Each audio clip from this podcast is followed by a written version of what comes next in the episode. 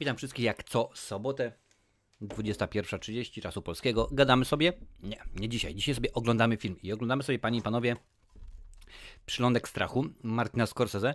Niewiele osób wie, jak mam taką fajną dwupytową wersję. Oczywiście pierwsza wersja to płytka z filmem, a druga to wersja z, z dodatkami, bonusami, czyli jak film powstawał, sceny usunięte, galeria fotografii i tak dalej, i tak dalej. Zwiastuny i wiadomo w ogóle o co chodzi. Ale niewiele osób wie, ale to nie jest oryginał. Wróć. To jest oryginał Martina Scorsese, ale to jest nowa wersja. To nie jest jego, jego y, oryginalny pomysł. To już wcześniej było wykonane wiele, wiele lat temu z, z Robertem Mitchumem i Gregory Peckiem, którzy również pojawiają się w tym filmie. Tutaj gdzieś zostawię ładnie, niech to widzi. Widać? Mam nadzieję, że to gdzieś tam widać. O, proszę bardzo, jest algorytm, wychwytuje jak najbardziej. Także witam wszystkich bardzo, bardzo serdecznie, że tutaj patrzę. Iwan Czerwona Gorączka, Krzysztof FG Dolar, FG Gold Dollar, przepraszam bardzo, oraz Władca Horrorów, jak najbardziej siema, normalnie piąteczka, żółwiki, wszystkie te rzeczy, których wiecie dokładnie jak to jest. Słuchajcie, tak sobie patrzę, film ma 2 godziny, 2 minuty i 15 sekund, więc taką mam wersję. Mam nadzieję, że również macie, yy, macie takową, więc taką sobie obejrzymy. Pomówimy sobie o ciekawościach. Na koniec, oczywiście, że tak, na koniec sobie yy, ładnie ocenimy. Powiemy, jak to wyglądać ma. Sekundkę. Jak to ma wyglądać, yy, no, jak zawsze zostawimy ocenę na, na Filmwebie. Również witam wszystkich, którzy słuchają nas z odtworzenia na Spotify, gdzie można sobie spokojnie posłuchać tego w formie, formie audio. Tak więc, panie i panowie, a wiem, bo tak w ogóle stąd się wziął pomysł na, yy, na ten cykl, że zapytaliście, a czy byś, pamiętam co to było? Tak, czy bym mógł nagrać komentarz do wszystkich części Laleczki Czaki. Stwierdziłem, że rzeczywiście może być grubo, może chyba niekoniecznie, ale rzeczywiście coś takiego się panie i panowie yy, urodziło. Mm, Jak już mówiłem, film ma 2 godziny, 2 minuty, będziemy zaraz go, zaraz go oglądać. Yy, Czerwona Gorączka mam wersję 2 godziny i 10 minut. No proszę bardzo. Tutaj też znalazłem właśnie, że druga płyta ma 2 godziny i 5 minut, ale to jest właśnie z dodatkami. Ja tutaj mam już ustawiony, mm, ustawiony tutaj już yy, ekran. Właściwie mogę też podłączyć przechwytywanie ekranu. Jest, jest. Proszę bardzo tutaj. Ach, muszę to jakoś, no patrzcie. Jak zawsze oczywiście coś coś z, z, zechlałem. Co tutaj ma być? Popatrzmy, gdzie jest, gdzie jest ekran, żebym wiedział, gdzie jest. E, Jest, ja jak najbardziej jest ekran, tylko muszę teraz jeszcze włączyć, żeby był pokazywany tutaj. Proszę bardzo, także widzicie, jest 2 godziny, 2 minuty, więc zobaczymy, jak to będzie się wszystko jadło. E, Cześć, Misio, witam Cię bardzo serdecznie.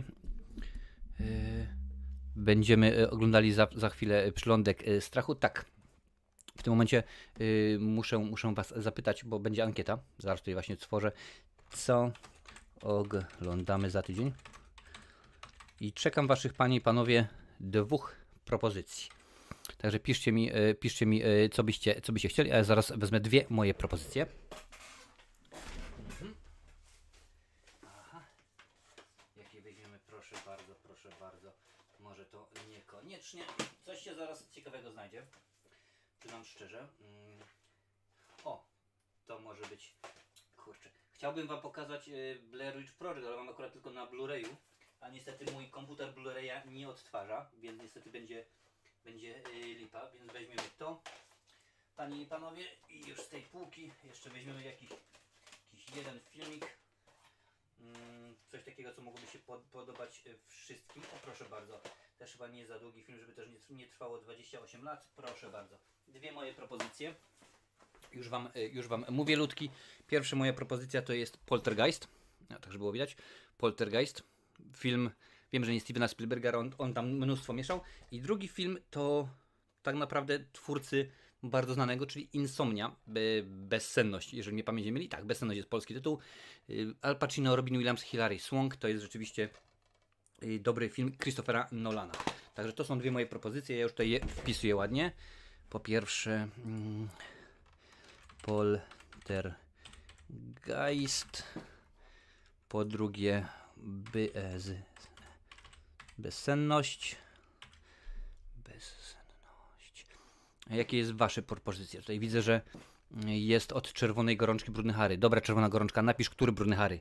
Bo jeżeli chodzi o Clint Eastwooda jest pięć filmów. Co prawda pierwszy ma tytuł y, Brudny Harry, ale czy chodzi o ten konkretny, czy może o, mm, o Pulę Śmierci albo jakiś, o jakiś inny. Napisz, daj znać.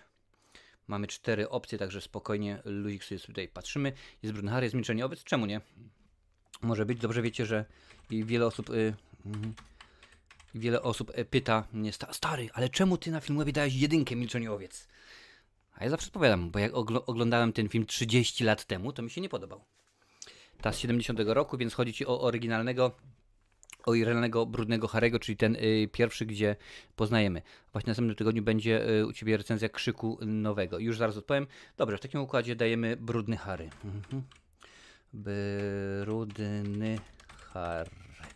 Proszę bardzo, panie i panowie, macie cztery opcje. Poltergeist, bezsenność, milczenie owiec, brudny Harry.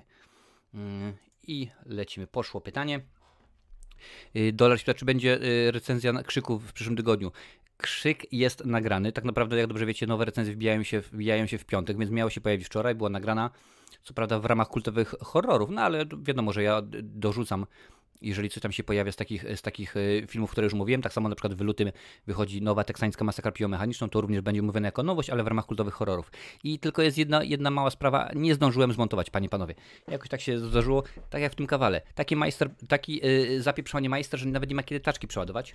No i się okazało, że y, po tym odcinku siądę, będę go montował, więc albo wrzucę jeszcze dzisiaj, albo jutro, jutro z rana wejdzie nowy, nowy krzyk. Cześć, Madame Perfumella, witam Cię bardzo serdecznie. Czy mam dzwonek wyłączony? Dzwonek jest wyłączony, dobra. Więc możemy, możemy śmigać, panie i panowie. Y, Tutaj widać wszystko bardzo dobrze, bardzo ładnie. Przypominam, ankieta jest, możecie y, się zagłosować. Jak zawsze ankieta trwa do końca, do końca odcinka. Mm, Zobaczymy, bo właśnie w zeszłym tygodniu tak naprawdę była ankieta, miał być, y, miał być obcy dwa głosowane, mieliśmy omówić go z Lincolnem, ale coś mi się wydaje, że chyba zrobimy go nadprogramowo za, za dwa tygodnie, po prostu poza ankietą, ale zobaczymy. Ym... Już tutaj patrzę. Nie, w tym momencie już widzę, y, madam pisze, pisze, że zagłosowałem. Powiem, że Poltergeist, ale pokazuje nadal 0%. Mi już pokazuje, że są cztery głosy. Jeden na Poltergeist, jeden na Milczenie Owiec i dwa na Brudnego Harego. Także wszystko jest, wszystko jest y, w porządku.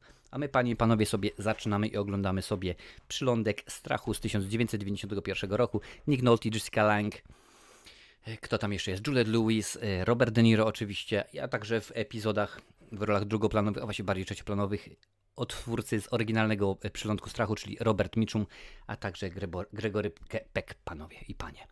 Mm, Cześć Wiktor Z, witam Cię bardzo serdecznie, włączaj swój Przylądek Strachu, bo właśnie startujemy, panie i panowie, i zaczynamy. 3, 2, 1, 0, start. Dobrze, elegancko. Ja sobie odtwarzam, jak widzicie, z, z, z DVD-czka.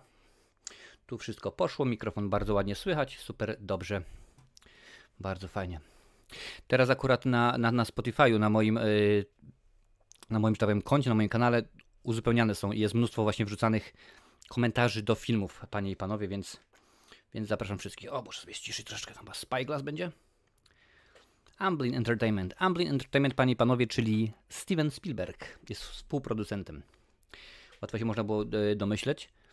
Mm.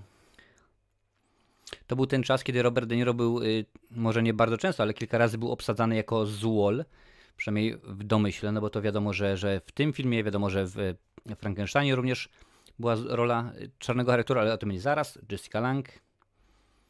Mm. Przylądek strachu. Równie dobrze, gdyby powiedzieli przylądek strach, to nie byłoby złe tłumaczenie, ale aczkolwiek tym razem przynajmniej nasi tytułolodzy pokazali, my potrafimy, panie i panowie, my damy radę. Y, Czy to jest długi film? Tak, Wiktor, y, tak, e, Władco Horrorów to jest film, który ma 2 godziny i 2 minuty.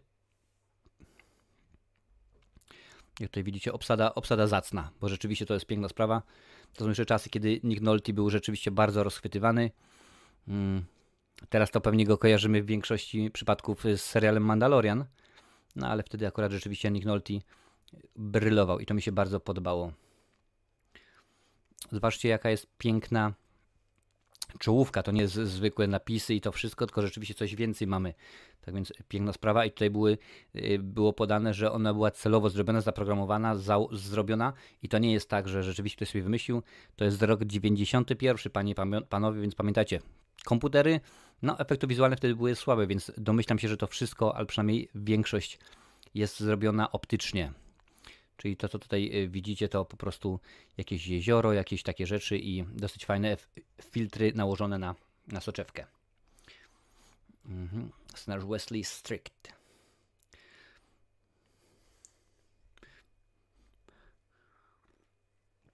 Muzyczka bardzo ładna, przynam szczerze, ale trudno darmo. Oczywiście nie wiem, czy widzieliście ten film, czy nie, ale tutaj Robert De Niro jest bardzo, ale to bardzo y, wytatuowany. Mhm. Julie Lewis. Ale młodziutka jeszcze, prawda?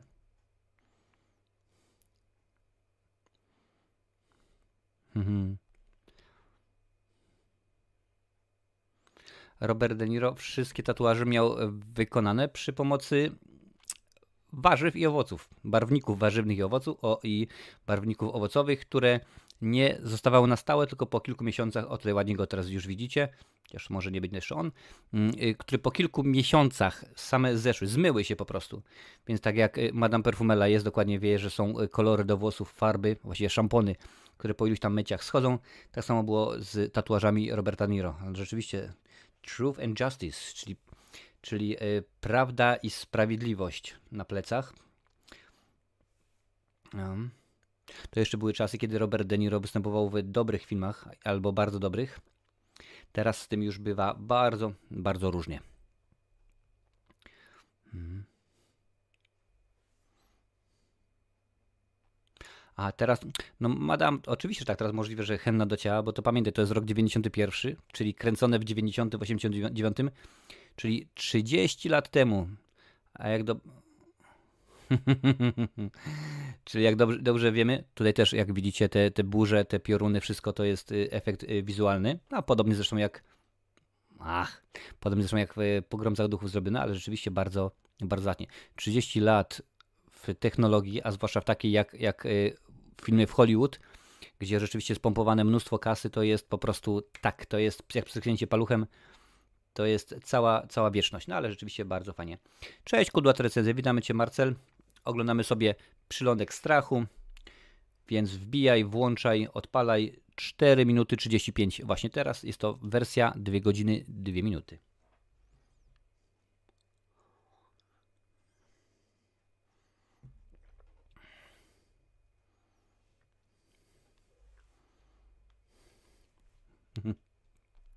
Ten akcent, który Robert De Niro tutaj ma, oczywiście on go przyjął specjalnie na potrzeby tego filmu, ale Martin Scorsese powiedział, że on jest tak dziwny, że on go przerażał.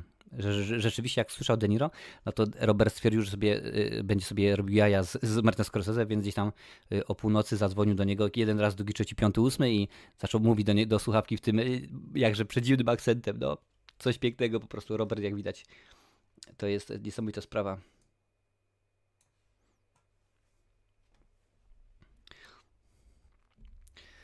U, czerwona gorączka. Pytanie jest hardkorowe. Czy wolę Roberta Diro czy Ala Pacino? To jest nie do porównania. Naprawdę jest nie do porównania. Ob obecnymi czasy, no niestety panowie nie robią super świetnych filmów. Nie pojawia się rzeczywiście niesamowita sprawa. Tutaj jak wiesz, kiedyś, kiedyś była...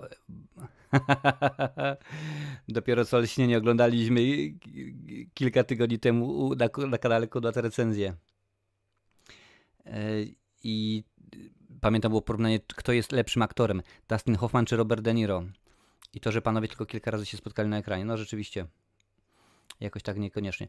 Robert, no co ty robisz? Przecież słyszałem, że cygara nie wolno odpalać zapalniczką. To musi być właśnie zapałka. No ale, co ja tam wiem. Właśnie, może wy się wypowiedzcie, drodzy widowie, czyli, yy, czyli yy, De Niro czy Al Pacino. Kudłate recenzje. W tym momencie jest 6 minuta 20 sekunda. U samej góry masz masz y, zegar. Mam nadzieję, że wszystko słychać, wszystko widać w sensie, w sensie czas, aż zobaczę.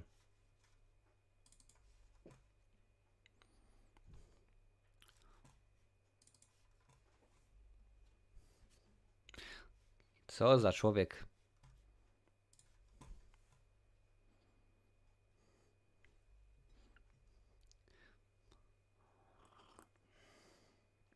Co za śmiech.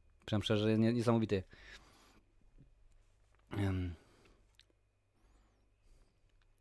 A oczywiście ten, y, ten akcent u De Niro przyszedł z tego, że w jednej z poprzednich ról grał y, południowca. No i akurat stamtąd to rzeczywiście się, się wzięło, wziął, wziął y, jakieś tam wstawki, jakieś nagrania z taśm i stwierdził, że akurat to będzie dobrze, będzie, będzie pasowało do roli sprawi, że będzie to dosyć hardkorowe. No i skoro przeraziło samego De Niro, no to nie można by po, y, wrócić samego Scorsese, to nie można byłoby y, uuu. No i ten loser. Jak on to ładnie się brzydko mówił. No nieładnie. Masz przerąbane stary jak w ruskim czołgu.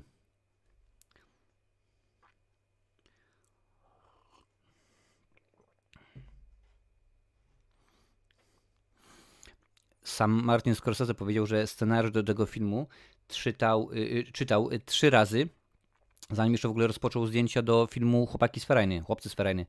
Wreszcie jakie mieliście tłumaczenie. I powiedział, że beznadziejny.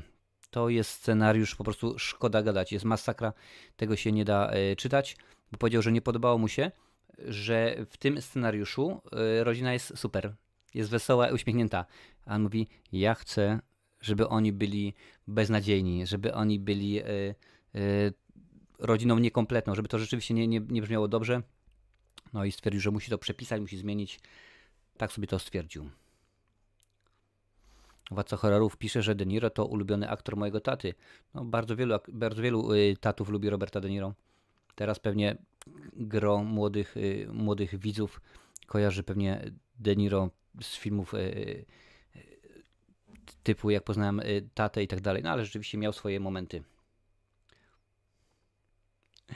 Nie Madame Perfumella, ten, ten film z tym słynnym You Talking To Me to jest taksówkarz, również Martina Scorsese, ale to nie akurat nie ten, nie ten film. Tak, oczywiście, że tak. Y, w przyszły piątek zapraszam na kanał, na kanał Kudłate Recenzje. Będziemy razem, razem z Marcelem oglądać Piłę, pierwszą część w reżyserii Jamesa Wana. Także wbijajcie, wchodźcie. Napisz kulaty, o której, bo oczywiście ja nie pamiętam, a wiem, że to jest dosyć yy, ważne. Także tak to będzie. Jak widać. Małżonek, czyli Robert, wróć, Nick Nolte. No tak niekoniecznie jest miły, no ale to wiecie jak to jest. Hmm.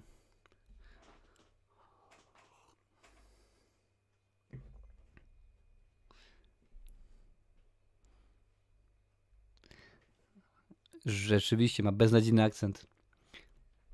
Właśnie koszmarny południowy, ciężki. Mhm. Cześć Lance, witam cię bardzo serdecznie. Szkoda, że nie masz filmu. Domyślam się, domyślam się, że pewnie może, aż nawet sprawdzę, jakbyś chciał, sekundkę, czy może na, na Netflixie jest dostępny, ale jeżeli nie masz Netflixa, to masz Los Problemos. Czekaj, przecież zawsze to jest pokazywane na tym, na... na... A? Cape.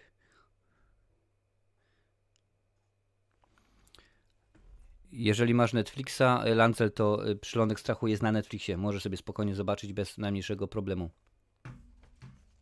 Właśnie zauwa zauważyłem teraz, także możesz spokojnie wbić. Hmm. Cześć Paweł Z. No ja widzisz, ja też mam wersję dwie DVD. Jeden film, a druga to jest płytka z bonusami, także możesz spokojnie włączać 10 minut 55 sekund, a poza tym czas jest zawsze u góry podany, także możecie spokojnie włączać. I przypominam tym, którzy teraz dopiero się dołączyli, że na czacie u samej góry jest przypięta ankieta, co będziemy oglądać za tydzień. Są cztery propozycje, panie i panowie. Poltergeist, Bezsenność, Milczenie owiec, a także Brudny Harry.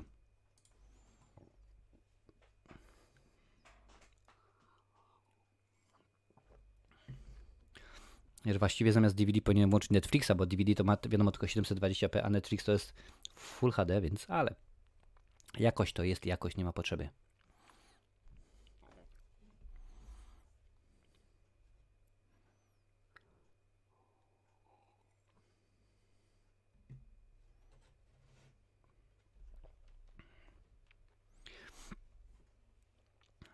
Bardzo młodziutka Julie Louis. Zresztą dużo, dużo gwiazd, przyznam szczerze, występowało. O, tutaj też bardzo ładnie to wszystko zrobione, bardzo ładnie naniesione.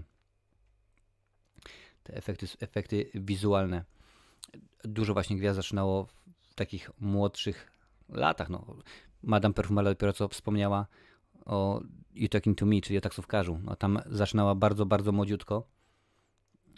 Y, Jodie Foster. Piękne ujęcie, popatrzcie. Nick Nolte y, twarz na pół zbliżeniu na ekranie, a tutaj teraz to są oczywiście dwa ujęcia. Zresztą, zresztą widać, bo zaraz za Nickiem Nolte jest rozmazane, no ale to ładnie jest wszystko przycięte, ładnie. Scorsese przynajmniej wtedy wiedział dokładnie, co robi.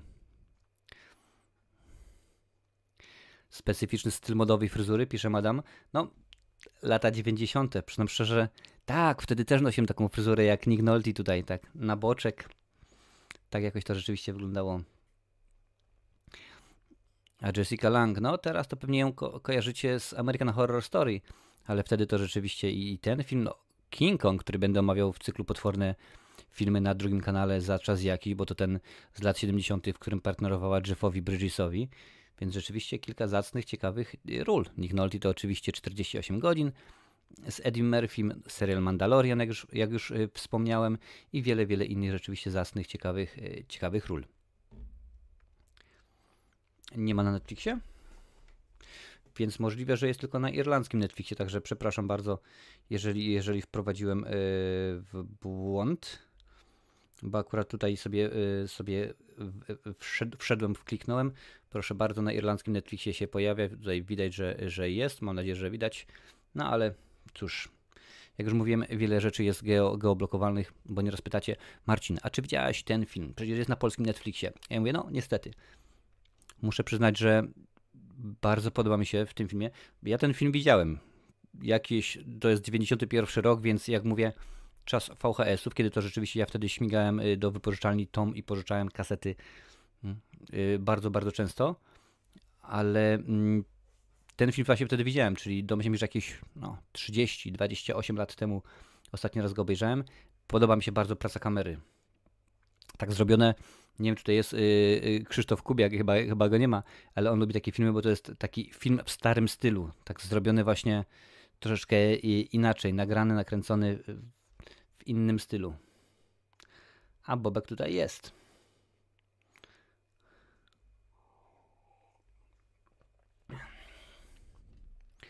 Mhm.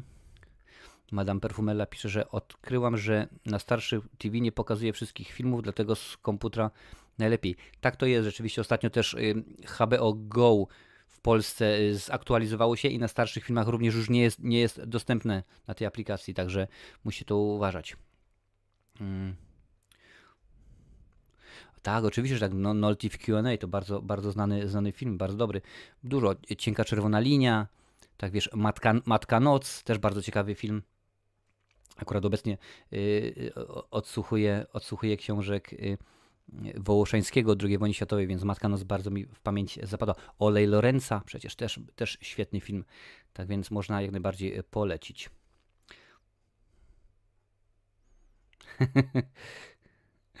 FG Dollar pisze, że jeszcze nie, było na, jeszcze nie było na świecie. No widzisz, a ja już byłem. Pamiętaj, ja jestem tak stary, że to ja trzymałem Merlernowicz do chrztu, a to było już całe dekady, wieki temu. Y, tak, Lancel, y, ten dokument odnośnie y, Czarnobylu, jutro będziemy rozmawiać z reżyserem, wrzucę, wrzucę link, można spokojnie zobaczyć. Trzy części są przynajmniej szczerze, nawet fajnie chyba. Ta ostatnia została wyświetlona tam już prawie milion milion razy, bo są dwie wersje, albo z napisami, albo z lektorem, także jak najbardziej można to, można to zobaczyć. Richard Purdy, greetings from the United States, Philadelphia, Pennsylvania. How do you doing, mate? Unfortunately, this this live stream is not in English; it's in Polish. So unless you speak Polish, join us. We are watching a Cape Fear. It's a watch along. So join us. As you can see, it's 60 minutes 20 seconds at the moment. Iwan ZWZ pisze, że jestem rok młodszy od węgla. Zgadza się. Aczkolwiek wiesz, są takie, takie są legendy, że to ja się właśnie w węglu odcisnąłem, więc z tym bym, z tym bym e, był ostrożny. Hmm. Lorenzo Casucci? Olej Lorenza, chodzi o to, że dziecko jest, dziecko jest y, bardzo, bardzo chore, no i tam rzeczywiście rodzice robią wszystko, co mogą, żeby znaleźć y, lekarstwo na, na chorobę. Marcinie, wkraczamy w drugą młodość. Ja jeszcze nie znam, żeby pierwszą, pierwszą zakończył, także jakoś nie najgorzej. Mhm. Dobrze jest, panie i panowie. Nawet widzicie sposób, jaki te najazdy są, ta kamera. To rzeczywiście wszystko jest, jest ważne. A te komputery, ten komputer za nim, jak to wygląda? Przecież kto pamięta czasy, kiedy telewizory to nie były takie płaskie rzeczy, tylko ciach, był kineskop, lampa, tył w ogóle i to no, ważyło 158,5 tysiąca kilogramów. Rzeczywiście, nawet klawiatury, jak wygląda jak jakieś stare Atari, a tutaj proszę bardzo, ciach, klawiaturki bezprzewodowe, śmigamy, lecimy i nie ma najmniejszego problemu.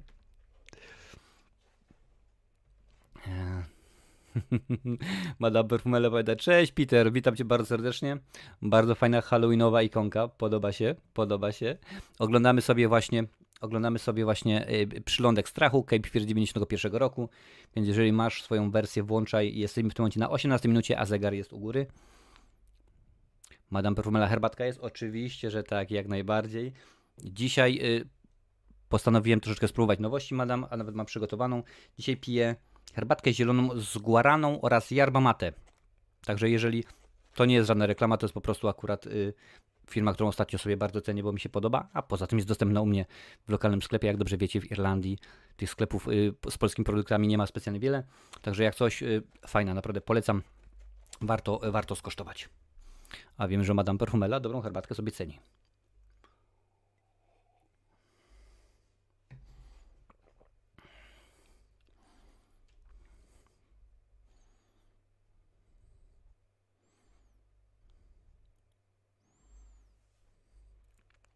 Pierwszym reżyserem tego filmu, osobą, która tak się naprawdę zainteresowała, a, co nam tutaj wjechało, no ale to w porządku.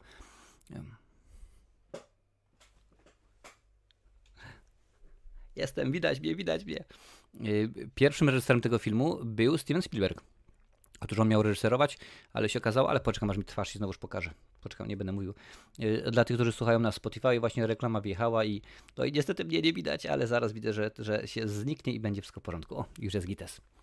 Więc y, pierwszym reżyserem miał być Steven Spielberg, no ale jakoś y, nie, nie złożyło się, miał inne plany, został tylko producentem. Jak już mówiłem wcześniej, jego wytwórnia, czyli Amblin, nadal produkowała film, ale polecił osobiście Martina Scorsese. Zadzwonił do niego i powiedział, słuchaj Martin, to nie jest film niszowy, tak jak te, do tej pory, to jest w tym momencie potencjalny hit, potencjalne kino, które może zrobić wielkie pieniądzury. W sumie skończyło się na tym, że film był nominowany do dwóch Oscarów. Nie bez przypadku. Więc rzeczywiście to jest, no, tam się panowie jak najbardziej dobrze znają. Madame, wyślesz mi na Insta, super, nie ma problemu. W ogóle, panie i panowie, okazało się w ankiecie, bo Madame Perfumella na swoim Insta zrobiła ankietę, że chcecie, otóż, otóż na kanale Madame Perfumella nie chcecie słuchać o e, kosmetykach dla osób po 40, tylko chcecie kolejny e, odcinek na żywo, kolejny live ze mną, więc panie i panowie, za czas jakiś, y, data, którą podałeś Madame Perfumela jak najbardziej mi pasuje y, i y, będziemy się widzieli na Instagramie u Madame, u Madame więc możemy spokojnie wbić. Władca horrorów masz Oshi Drink. No widzisz, co kto, co kto lubi, ja akurat lubię herbatkę. Patrzcie, teraz koszula, koszula Roberta De Niro wygląda jak takie ciastka, nie wiem czy kojarzycie, maltanki. Normalnie identycznie jak te herbatniki. Świetna sprawa, patrz. Banan jest. Świetna sprawa. Tak, ten film, Wiktor Z, ten film bardzo się łatwo, łatwo ogląda, wiesz, bardzo fajnie, dosyć dobrze poprowadzony. Wiesz, tak jak mówię, to są lata 90., to, to był najlepszy okres kariery. No, w sumie tak, bo lata 70., 80. i 90., te trzy dekady dominował Martin Scorsese z jakością swoich, swoich produkcji, więc jak najbardziej trzeba się z tym zgodzić.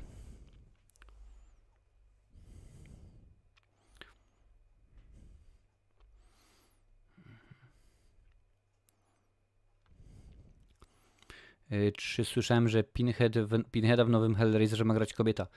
Przyznam ci szczerze, mm, przyznam ci szczerze, Krzysztof, że sprawdzałem nawet ostatnio, ale chyba rzeczywiście nie. Już tylko dla wszystkich tych, którzy słuchają, słuchają y, na Spotify, mówię, że muszę teraz poszukać, sprawdzić to na, na y, IMDB, ale rzeczywiście zgadza się, zgadza się, panie, panie i panowie. Krzysztof miał rację. Jamie Clayton wystąpi w roli Pinheada ona rzeczywiście zagra e, główną rolę. Możecie ją kojarzyć z takich innych e, produkcji jak Sense8 chociażby. Hmm, Patrzę, co jeszcze takiego ciekawego innego może być. Roswell, New Mexico. więc, więc yy, również kilka gier wideo typu Mass Effect Andromeda, między innymi, no zobaczymy jak to wyjdzie. Poprzedni Hellraiser nie był dobry, a dobrze wiecie, że, że w cyklu kultowe horrory teraz omawiam Drogę bez powrotu, a później będzie Hellraiser.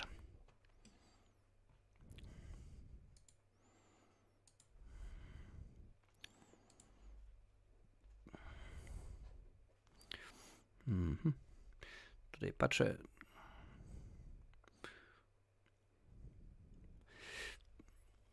Lancel pisze, że wczoraj wstawi, wstawił zwiastun filmu z, y, z Cooperem o Tedzie Kaczyńskim, czyli o Bomberze. Nie wiem skąd zbieżność nazwisk, ale może być y, dobrze. Tak, Ted Kaczyński był, był, y, był Polakiem, przynajmniej z pochodzenia. Kilka miesięcy temu robiłem short właśnie na temat tego, że bo jest już, jest już dokument, nie, wróć, jest już film na ten temat i w roli Uno Bombera wystąpił, no i teraz musicie mi pomóc, panie panowie, ten aktor, który wcielił się w rolę Visiona w Marvelu. Właśnie on, on wcielił, się, wcielił się w rolę, w rolę, w rolę Kaczyńskiego.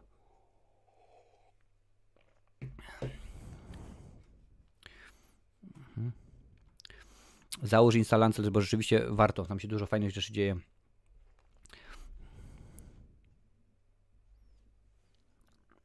No właśnie, Krzysztof, to co mówiłeś, że, że będzie, będzie kobitka. No to widzisz, Madame Perfumera, skoro Andromeda to jest twoja ulubiona część, no to już ci powiem nawet kogo w, w tej serii gier Jamie Clayton, w tej grze Jamie Clayton podkładała głos. Ona w Andromedzie, y, już tutaj patrzę, udzieliła głosu Jean, Jean Gar, Garson, więc jeżeli to ci coś mówi, to dokładnie wiesz o co chodzić.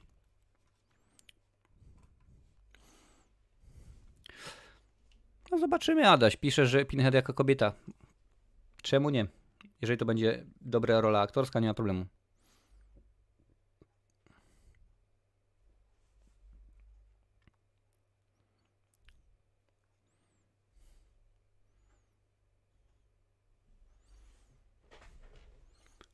Mhm.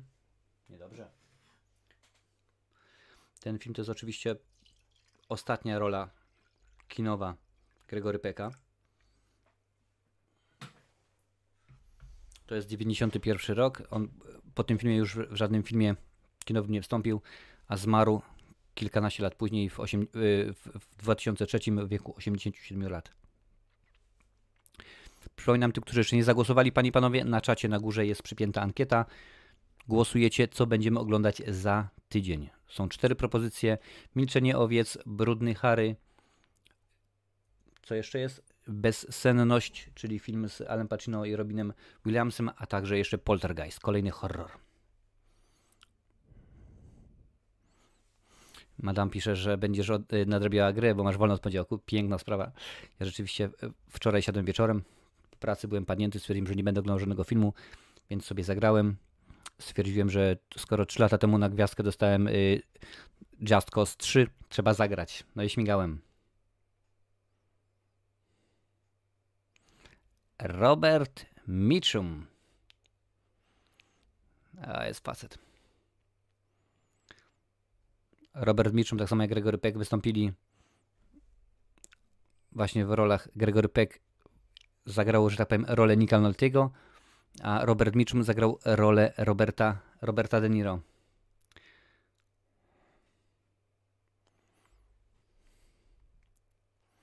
Co prowadzi w ankiecie Madame? Już Ci mówię w tym momencie. Już tutaj patrzę. Poltergeist 22%, bezsenność 11%, milczeniowiec 33% oraz brudny Harry 33% również. Więc milczeniowiec oraz brudny Harry. Jeżeli mówimy o brudnym Harry, nie mówimy o postaci, tylko pierwszy film z tego cyklu z Clintem Eastwoodem w roli głównej nosi tytuł Brudny Harry. Potem oczywiście był Egzekutor, yy, była Pula Śmierci, Lina, Nago Zderzenie i tak dalej. Tak akurat mówimy o tym konkretnym tytule.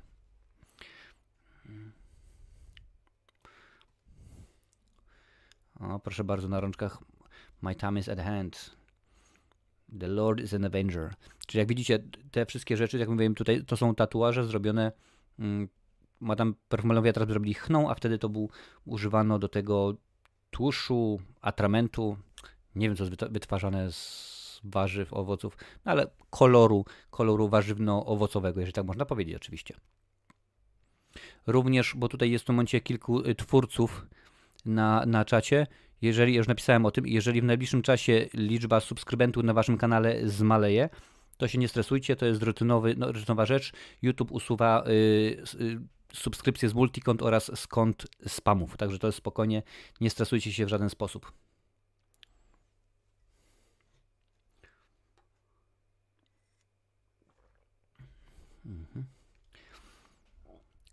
Przypominam, oglądamy Przylądek Strachu. Teraz 27, ale Robert De Niro wygląda z takimi woziami. Zabawnie. 27 minut oraz 50 sekund właśnie w tym momencie teraz. Lancel pisze, że wraca zaraz do archiwum 81, szósty odcinek po dwóch dość nużących odcinkach wciąga dobre kino. Przyznam szczerze, że nigdy nie obejrzałem wszystkich odcinków z archiwum X. Poszczególne pojedyncze odcinki oglądałem. Znam filmy, ale serialu niestety nie. Ale ma majtalony. Czerwona panterka to jest po prostu coś niesamowitego.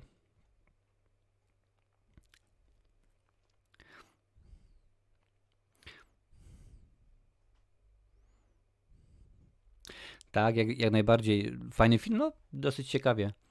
To, to słychać nawet w muzyce, że to jest, jest znak czasu, że ten film, dziś jak gdyby ten film był tworzony, on by całkowicie inaczej wyglądał i inaczej by brzmiał, to przede wszystkim. Tutaj ta muzyka, ta troszeczkę jest, e, no, flagi naszych ojców, Clint Eastwood, ta muzyka trochę bardziej mi e, tak naprawdę koreluje z filmami mm, Alfreda Hitchcocka niż ze współczesnym kinem, ale to rzeczywiście miał być taki taki thriller trzymający w napięciu, miał być suspense, miało być takie rzeczy.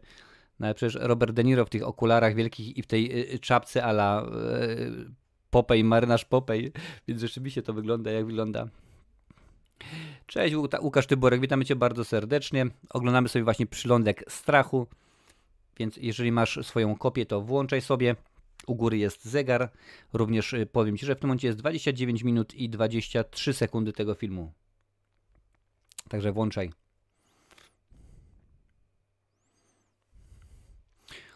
Uuu. Spokojnie, spokojnie, stary. O, jaki bulbuś. Loczki na klacie. No rzeczywiście. To są, to są te czasy, to są te czasy, y, panie i panowie, kiedy właśnie De Niro tutaj wystąpił w roli, y, w roli typka z podciemnej gwiazdy. Przecież w filmie Frankenstein również naprzeciwko naprzeciwko Kenneta Branaka, tak? Chyba Kenneth Branagh zgadza się. Kenneth Branagh tam mi się wydaje zagrał właśnie Frankensteina, a Robert De Niro zagrał postać potwora Frankensteina. Więc rzeczywiście takie były czasy. Był taki moment w historii, w historii światowej kinematografii, kiedy to Dennis Hopper był, był y, złolem, później był y, Gary Oldman i tak dalej, i tak dalej. To się oczywiście zmieniało. Tommy Lee Jones miał swój etap, kiedy pojawiał się tylko i wyłącznie w złych rolach. No, takie życie, panie i panowie. no, rzeczywiście Majcior miał niesamowite.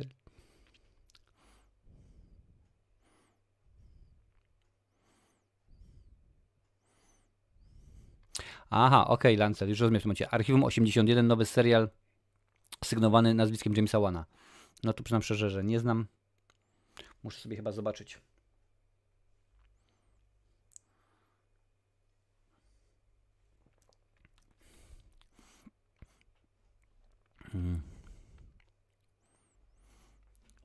Niro, nie wiem. Tak naprawdę, jeżeli nie liczymy ostatnich kilku lat, to De Niro po prostu jest niesamowity. niesamowity. Wystarczy tylko przypomnieć rzeczony przez Madame Perfumelle wcześniej, wcześniej mm, taksówkarz, wściekły byk, ulice nędzy i tak dalej, i tak dalej. To rzeczywiście mnóstwo było tych, y, tych dobrych ról.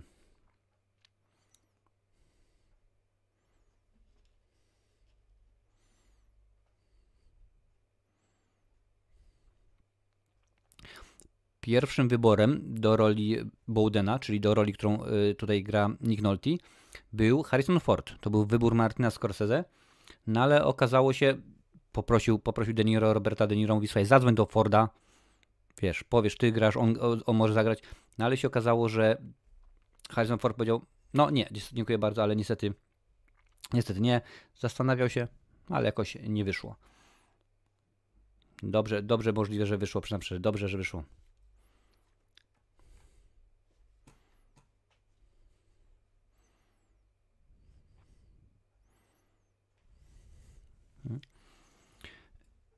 Patrzę teraz właśnie Robert De Niro to jest i się śmieje w tym filmie. Chodzi mi o jego zęby. Te zęby wyglądają tak źle i to nie jest charakteryzacja.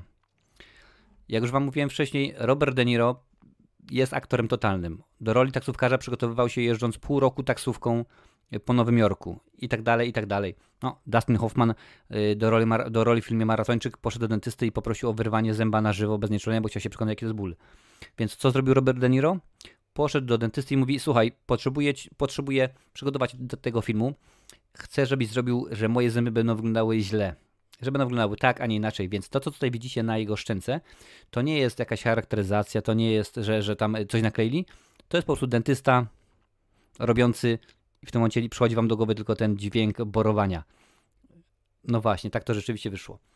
Tak zrobił dentysta. Robert De Niro za to zapłacił 5000 dolarów. Zapłacił za to 5000 dolarów, po czym nakręcili film. Robert De Niro wrócił do tego samego dentysty powiedział: OK, no to teraz naprawiamy zęby. Nie ma problemu. 20 tysięcy dolarów za naprawienie zębów zapłacił. No ale tak to jest, że w Hollywood mają system gwiazdorski i mogą sobie ludzie pozwolić właśnie na takie, y, na takie rzeczy, aż nawet zobaczę, sprawdzę, czy jest informacja o, o tym, ile Robert De Niro za ten film za ten film zarobił. Teraz mamy scenę z kajdankami i tutaj właśnie y, aktorka według scenariusza miała krzyczeć, miała po prostu wpaść w atak paniki, ale stwierdziła, że to będzie lepiej wyglądało, jak Właśnie, jak zacznie się śmiać, jak, jak zacznie to w ten sposób ogrywać. Mm. Nie ma podanej informacji, aczkolwiek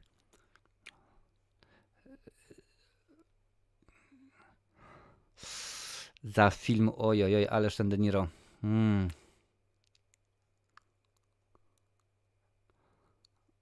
Ale w mordę jeża.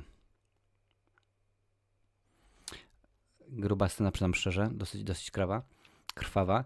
Yy, Tutaj mam właśnie sprawdzone, że za rolę w Stanley Air z 90 roku Robert De Niro otrzymał 3,5 miliona dolarów, a za rolę w filmie Sleepers, jaki jest polski tytuł tego? Uśpieni bodajże, tak, Uśpieni, z 96 otrzymał 6 milionów dolarów, więc łatwo policzyć, że za ten film obstawiam jakieś 4, może 5 milionów dolarów Robert De Niro zainkasował. Także całkiem, całkiem, yy, całkiem ładne pieniążki, przynajmniej szczerze.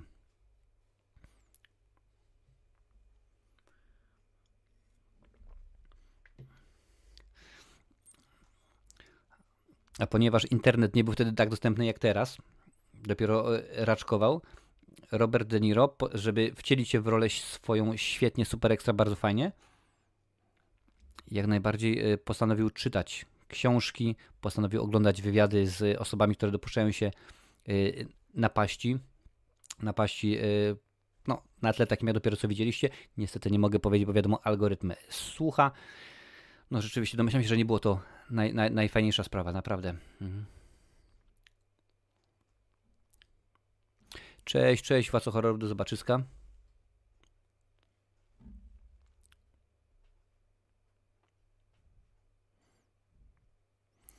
Spoko Lancel sprawdzę, widziałem właśnie, że, że Rafał, Rafał yy, wrzucił.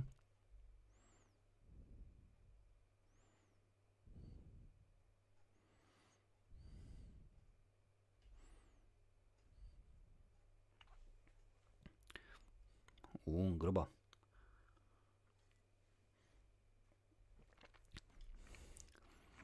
Do osób, które o, słuchają tego, ciągle mi się myli, słuchają tego na Spotify'u, byłoby niezmiernie miło, jeżeli byście ściągnęli, dali tam odpowiednią ilość serduszek, czy tam gwiazdek, już nie, nie pamiętam co tam jest, będzie mi niezmiernie miło. Podcast Spotify'owy, tak samo się nazywa Marcinowe recenzje, będzie, będzie rósł.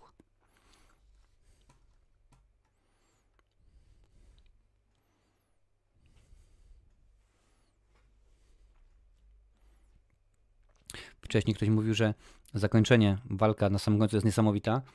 Nakręcono to oczywiście na scenie, specjalnie zbudowanym planu do tego. E, napisane jest, że zbiornik miał 90 stóp. Jedna sto, stopa to 30 cm, 10 stop 3, 3 metry. Można sobie łatwo pomyśleć. 4 tygodnie nagrywano tę, tę finałową, finałową scenę, finałową walkę, więc bardzo łatwo można sobie domyślić, jak to było.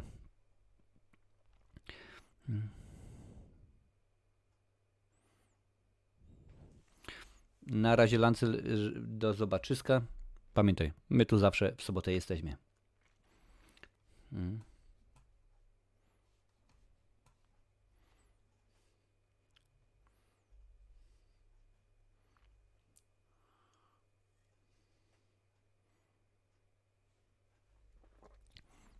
Panowie, panowie Nick Nolte oraz Robert De Niro. Bardzo fajnie się im współpracowało w tym filmie. Nie było żadnych, parafrazując Szybka i Tonka, żadnych oberkapek, żadnych problemów, żadnych, żadnych niesnastek. Ale nie można tego powiedzieć tego samego o panach Gregorym Peku oraz Robercie Miczomie, którzy kiedy kręcili Przylądek, Przylądek Strachu w 1962 roku, czyli oryginał, no, nie, doga nie dogadywali się, także było dosyć grubo, do tego stopnia, że w tym filmie, nie inaczej, zobaczycie ich w tym filmie, ale nigdy nie zobaczycie ich w tej samej scenie. Ja przyznam szczerze, tego filmu tak szczegółowo nie pamiętam, więc nawet jeżeli będzie scena, gdzie będą patrzyli na siebie, to po prostu było nagrywane w dwa osobne dni, żeby panowie się więcej, więcej na planie nie spotkali.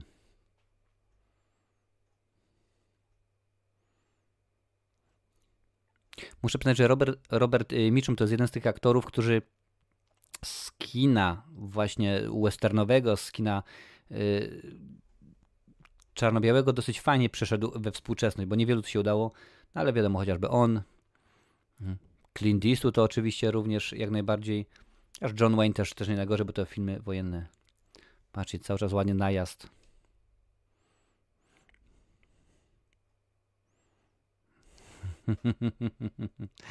I must have. Proszę cię bardzo. Cześć, tak, burmistrz, witamy cię bardzo serdecznie.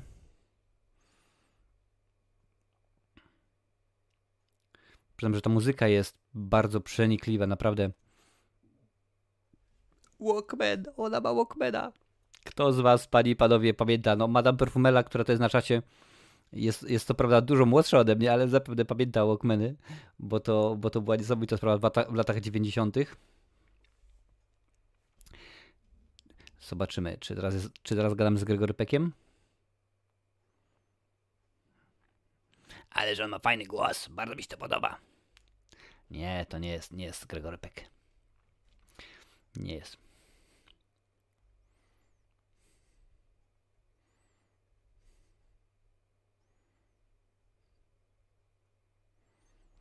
Jeszcze jest, jeszcze jest trzeci aktor, o którym do tej pory nie mówiłem, czyli Martin Balsam, panie i panowie. On właśnie wystąpił również, również w, w obydwu, w obydwu wersjach przylądku, przylądku strachu. W, w tym z 62 roku on wystąpił, tutaj już sobie, już sobie patrzę, wystąpił Martin Landon, played Mark Dutton w 62, a tutaj występuje w roli sędziego, więc to jest trzeci aktor z tamtego, z tamtego filmu, który rzeczywiście się pojawia.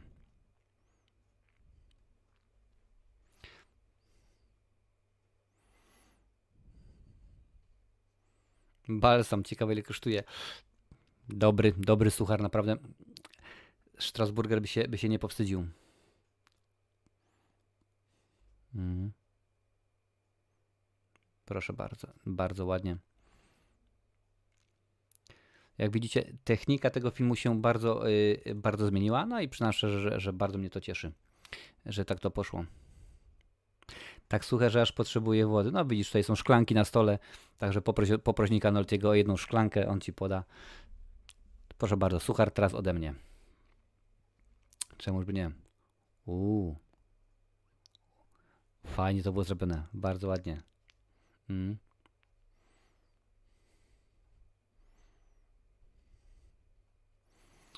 mm. Jedną z aktorek, która starała się o rolę córki, czyli o przepraszam bardzo, o rolę y, Daniel, była Drew Barrymore.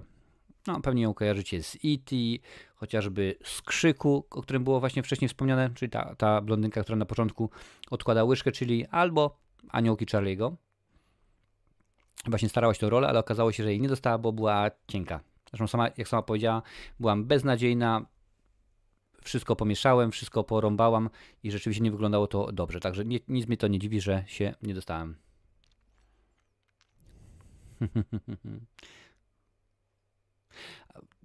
Jak dobrze widzicie, to jest y, tutaj mnóstwo używają telefonów stacjonarnych.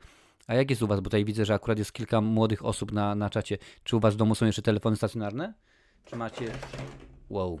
Czy macie jeszcze y, takie rzeczy, czy to już jest rzeczywiście archaizm, o którym nie macie w ogóle pojęcia? Jak to jest u was? Bo ja oczywiście mam stacjonarny, no bo muszę mieć stacjonarny. Potrzebny co prawda może nie, może nie do pracy, ale akurat rzeczywiście kiedy się rozmawia z osobami y, w Polsce, których się zaprasza na odcinek na żywo, no to tak jest najłatwiejszy jest sposób. Dajcie znać, jak to jest, jak to jest y, u was, panie i panowie.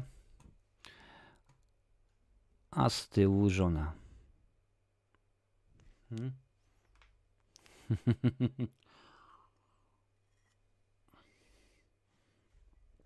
Madame Perfumela ma, bo jest darmowa od Orange. Tak samo jak ja, ja też mam, mam tylko dlatego, że co teraz mam? Vodafone, że Vodafone daje z darmo. Akurat tak jest. Krzysztof nie ma. Kudła recenzję powiem Ci, jak leży u mnie na parapecie stacjonarny, ale w szafce znajduje się Nokia 3310. Ty pamiętasz Nokia 3310, stary? Noel. Dolar pisze, że u mnie nie już. Ja urodziłem się w połowie, urodziłem się w połowie lat 90. No widzisz. To ja się urodziłem troszkę wcześniej. Dużo wcześniej. Tak bardzo, bardzo dużo wcześniej. Ale wulgarne słowa padają w tym filmie.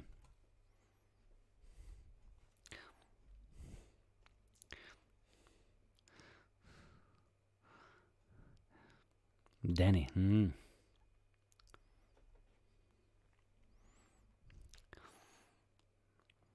Kiedy Steven Spielberg, jak mówiłem wcześniej, był pierwszym właśnie reżyserem, y, który to robił, y, on stwierdził, że on chce w roli Maxa Kediego, czyli w roli ta, która trafiała do Roberta De Niro, chciałby, ażeby to, to był mm, Bill Murray.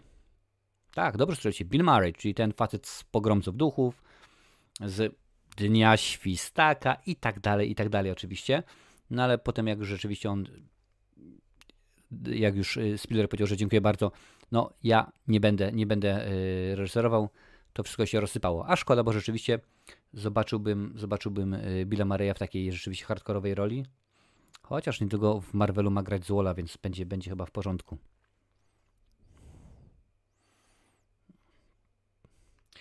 Mój pierwszy telefon dostałem, to była Nokia 3010 od babci. Miałem wtedy 5 lat. Kuda ta recenzja. Uuu, czas, przyznam szczerze. Jak najbardziej. Moja córka już ma, e, już ma naście lat, ale nadal nie ma telefonów. Takie jakieś założenie mam.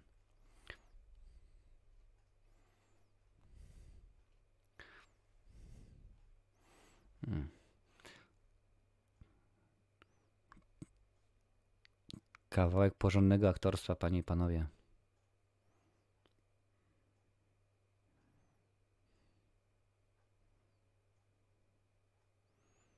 spokojnie dla tych, którzy słuchają na Spotify'u, ta przerwa jest zamierzona. Oglądacie to, wiecie dokładnie o co chodzi.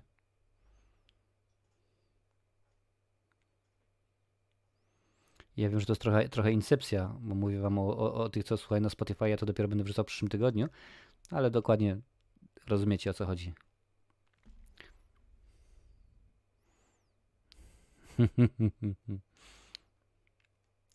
granie, granie węża, tak?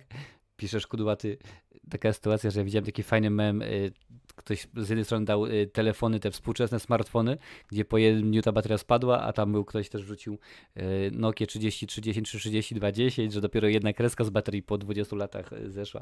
To rzeczywiście były telefony. Ja miałem Alcatel, Alcatel One Touch Club. To był taki telefon, że rzucałem cię w głowę i głos przynajmniej był koszmarnie duży.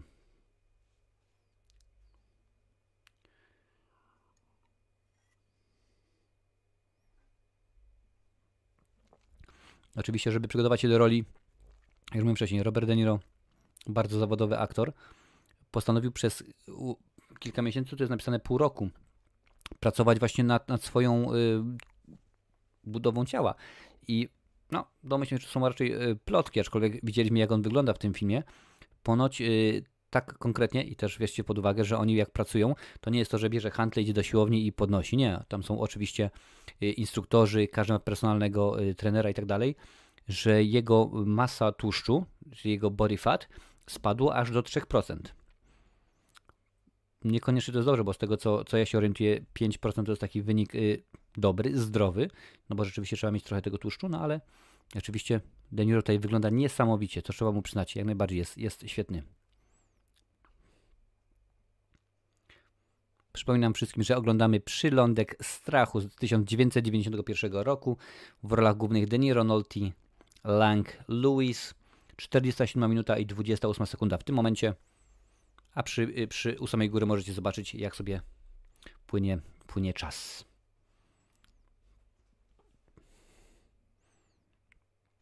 Odwykam od tych filmów, bo powtórzę, mówiłem to już, ale powtórzę to jeszcze raz.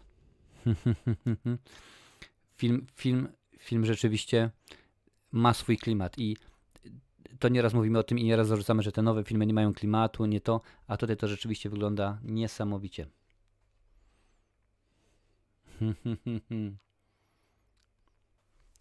Nie kudłate recenzje. Na razie Patryk Wega nie odpisał na żadne z moich wiadomości. Wysłałem do tej pory dwie. Wiem, że są odczytane, bo dostałem potwierdzenie, że odczytał. Na razie nie ma jeszcze nic, więc zobaczymy, jeżeli się nie urodzi nic do poniedziałku, wtorku, będę szukał, używał no, nowych źródeł. Bo teoretycznie mogę nawet y, dostać numer telefonu, ale to pewnie wymaga pociągnięcia kilku sznurków u, u przyjaciół i poproszenia o kilka przysług. Ale to zobaczymy, co z tego, co z tego wyjdzie. Tak czy siak, jak mówiłem, zrobię wszystko, żeby Patryk Wega pojawił się na naszym, yy, na naszym kanale w cyklu Co tam w Horymudzie, żebyśmy mogli z nim pogadać. Czy się uda, czy nie, nie wiem, ale zrobię wszystko, żeby się pojawił. Obiecałem, dotrzymam słowa. Tak, oczywiście tutaj porównujesz ten film do coś y, Carpentera z 82 roku, jak najbardziej, bo to jest, jak już mówiłem wcześniej, 91 rok, tu mówisz 82, nie przesycone to jest wszystko komputerami, nie ma, wróć, nie było wtedy tak właśnie dobrej technologii jak teraz, żeby to można było zrobić. Bo nawet te komputery, które widzieliście tam wcześniej, no to ta, tego się używało.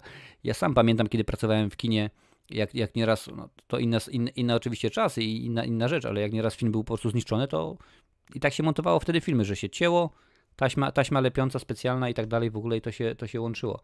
A teraz już wiadomo, filmy są pokazywane, wyświetlane metodą cyfrową, ale Mustang, przyznam szczerze, że bardzo ładny. Benjamin, piesek.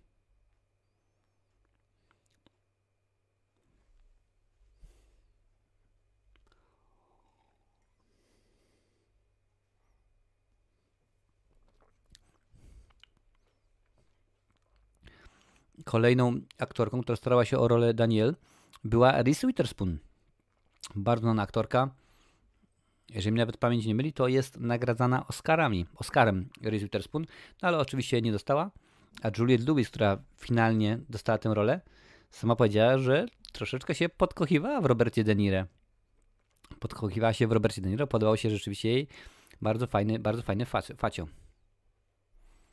No, Ponoć, ponoć kobitki lubią, lubią yy, złoli. Hmm.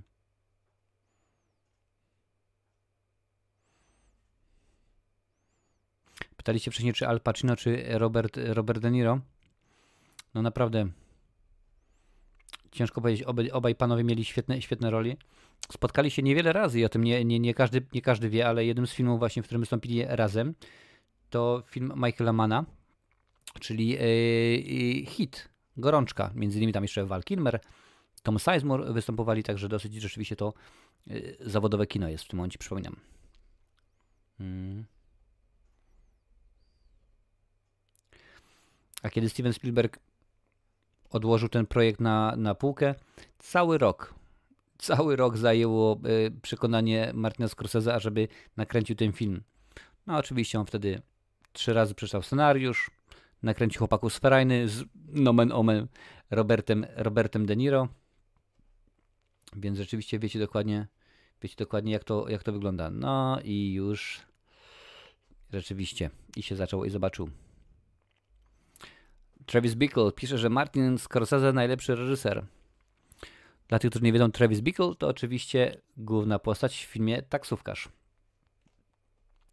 Travis pozwolę się z mnie zgodzić w tym stopniu, że według mnie tak, on był kiedyś najlepszym, robił świetne filmy, ale rzeczywiście no, ostatni, ostatnimi czasy już nie jest aż tak, aż tak różowo, jakby człowiek chciał.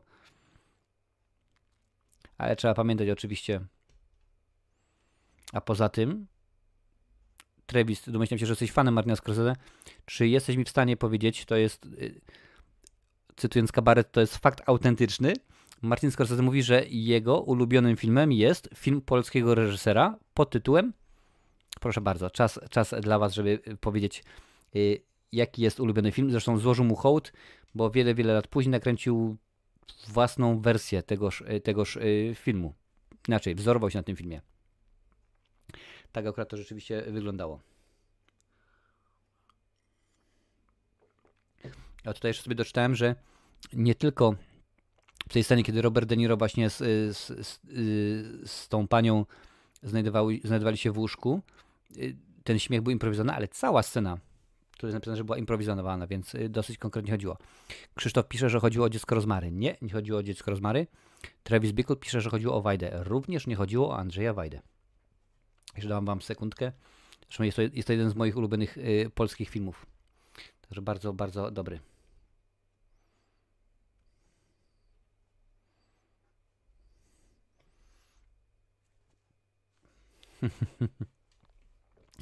nie, nie chodziło o misia, Krzysztof, nie.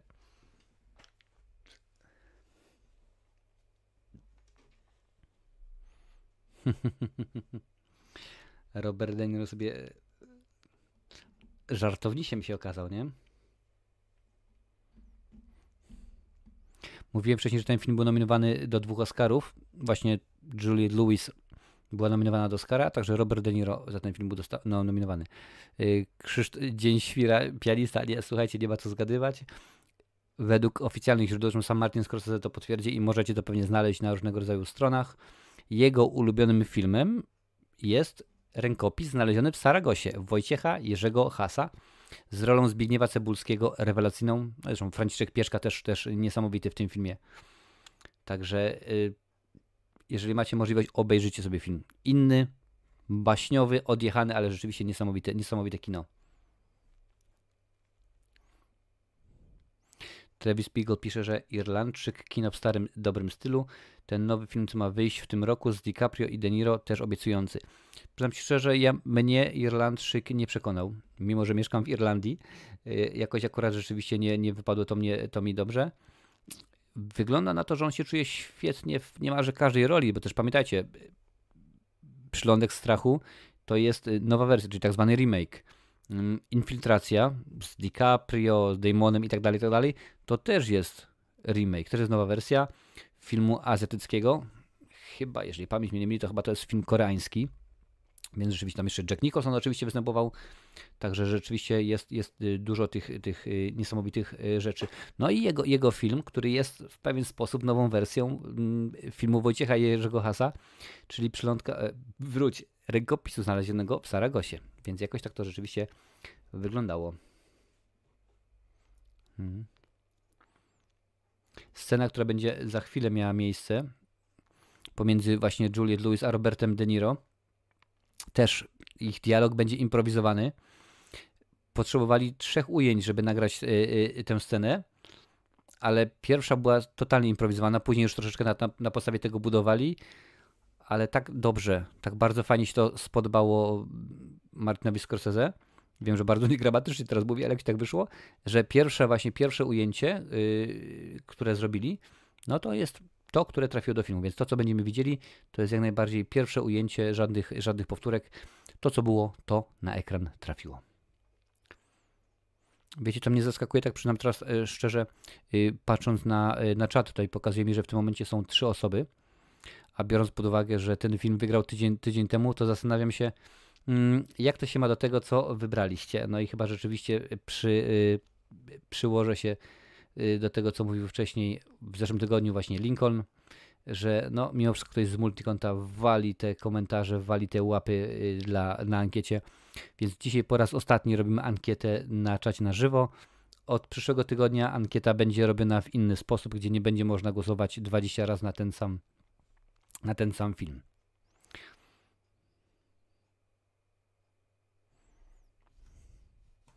Już tutaj zobaczę przy okazji, coś się, coś się dzieje. Dziękuję wszystkim za łapy w górę. Było już w tym momencie 11 łapsonów. Piękna sprawa, dziękuję Wam bardzo. Niech algorytm YouTube'owy wie, że coś fajnego tutaj robimy. Hmm. O tej scenie właśnie mówiłem. Pausen Slava, witam Cię bardzo serdecznie. Oglądamy sobie właśnie Przylądek Strachu z De Niro, Louis Lang oraz Nolte. Masz swoją wersję, to włączaj. W tym momencie jesteśmy na 57 minucie i 27 sekundzie. Zresztą jest u góry zegar. Mm.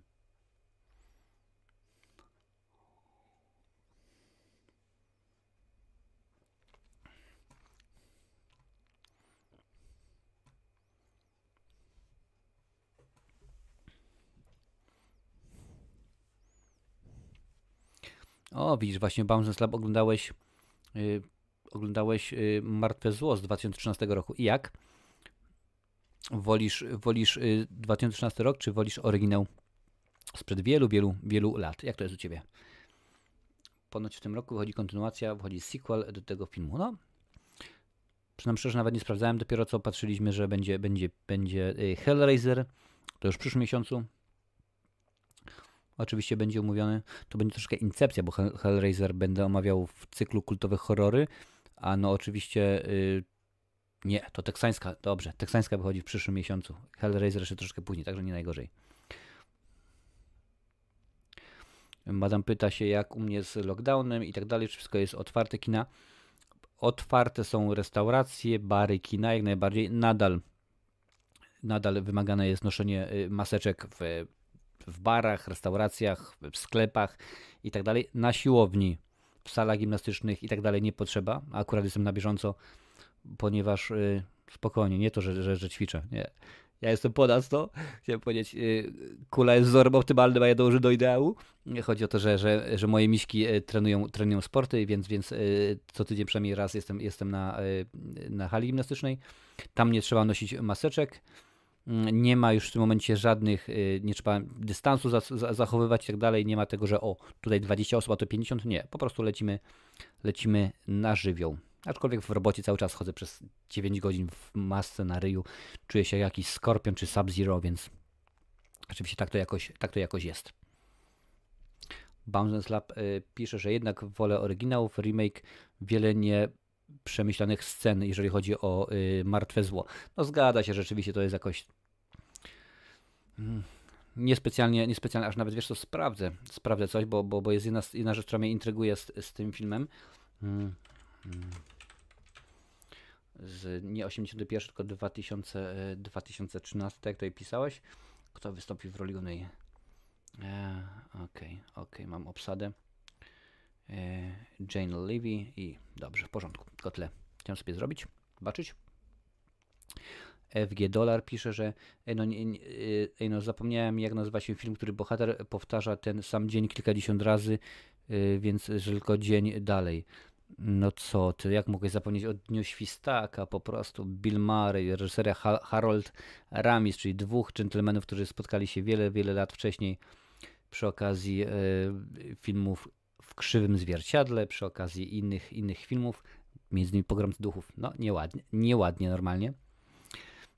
Krzysztof pyta, mówi, ja obejrzałem całą serię Psychoza, bo wiem, że będziesz omawiać i oprócz jedynki, dwójki to nie ma tam nic ciekawego. Sprawdzałem Krzysztofie właśnie ostatnio Psychozę i okazało się, że ja myślałem, że są cztery części. Okazało się, że jest sześć. Znaczy są cztery części Psychozy.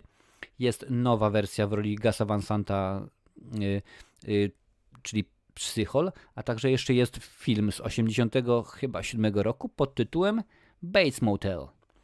I to jest, y, nie, ma, nie występuje tam Antony Perkins, ale to jest w kanonie, więc będę omawiał właśnie tych, tych sześć części.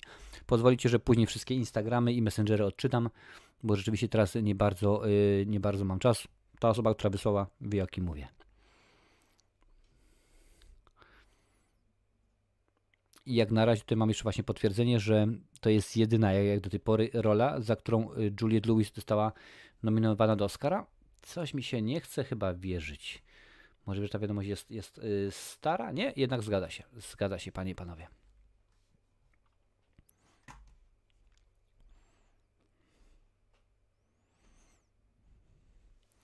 Przynajmniej szczerze, ta, ta scena zdecydowanie robi wrażenie, bo ja wiem, że wy oglądacie film i słuchacie mnie w tle, mm, ale pamiętajcie, to jest pierwsze ujęcie.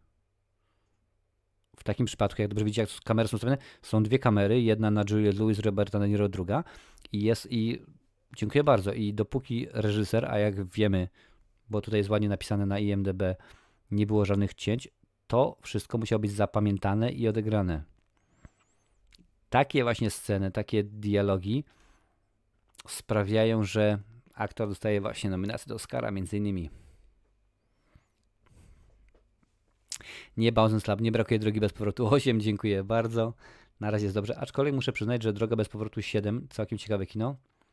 Ale ja Wam bardzo dziękuję wszystkim za to, że sprawiliście, że Droga Bez Powrotu 5 to jak na, jak na razie jest y, jedna, inaczej wróć, jak na razie to jest najchętniej oglądany, y, oglądany film w cyklu kultowe horrory od 10 tygodni, więc rzeczywiście bardzo fajnie podoba się mnóstwo, mnóstwo osób i powiem wam od razu zdradzę, że szósta część, czyli recenzja szóstej części będzie utrzymana w takim samym klimacie.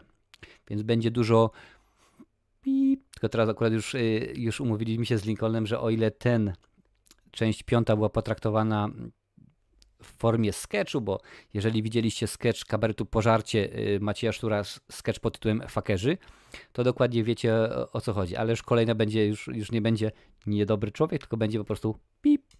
Wiecie jak jest.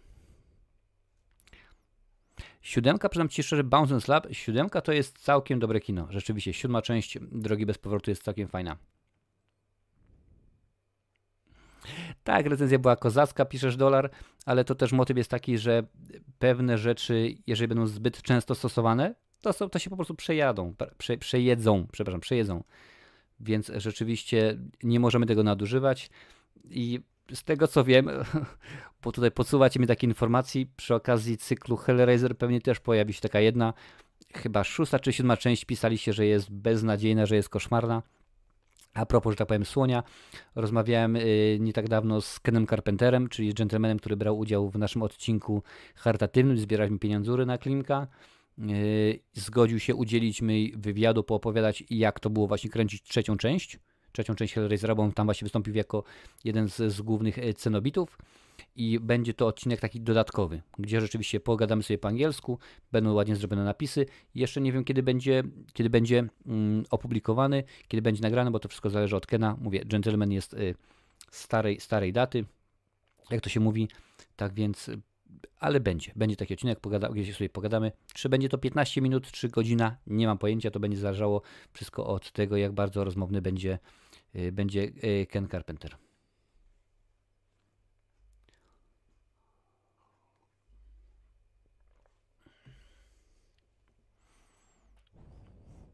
Cześć, Madame Perfumela, dobranoc.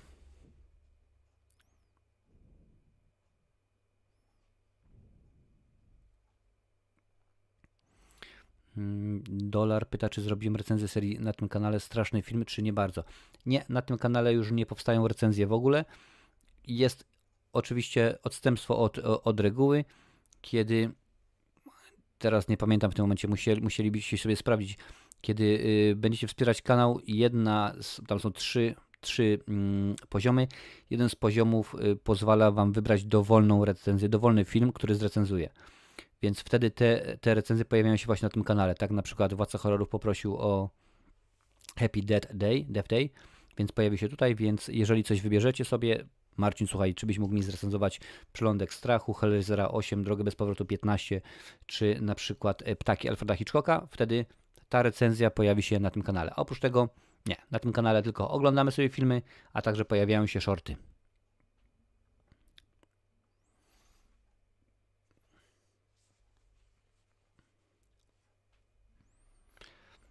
jeżeli chodzi, jeżeli chodzi o, o, o Hellraisera, wszystkie części będą, będą recenzowane i nawet jeżeli ta nowa już, już wyjdzie, jak mówiłem, ona chyba za jakieś 4 czy 5 miesięcy, to będzie omawiana jako nowość, ale mimo wszystko w cyklu kultowe, kultowe horrory. Czyli zostanę potraktowana w ten sam sposób. A, patrz, jaki mieszanka. Tutaj jest, jest tutaj bourbon, a z drugiej strony lekarstwo na e, niestrawność, czyli peptobizmol. Połączył to. Jaki koleś normalnie. Połączył peptobizmol z, z, z, z bimem. No, zdarza się, zdarza się.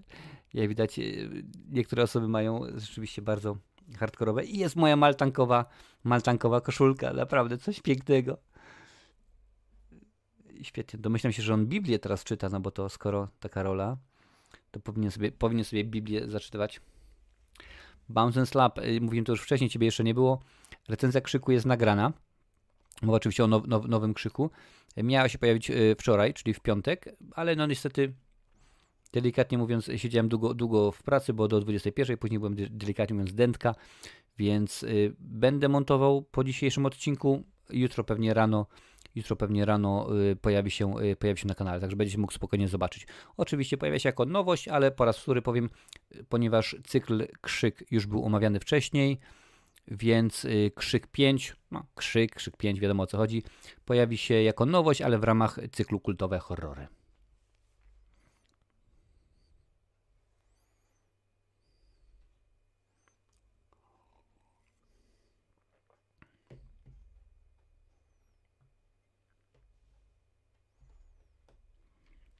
Muzyka w tym filmie, jak widzicie, a właściwie jak słyszycie, jest y, bardzo ważna i odgrywa dużą rolę.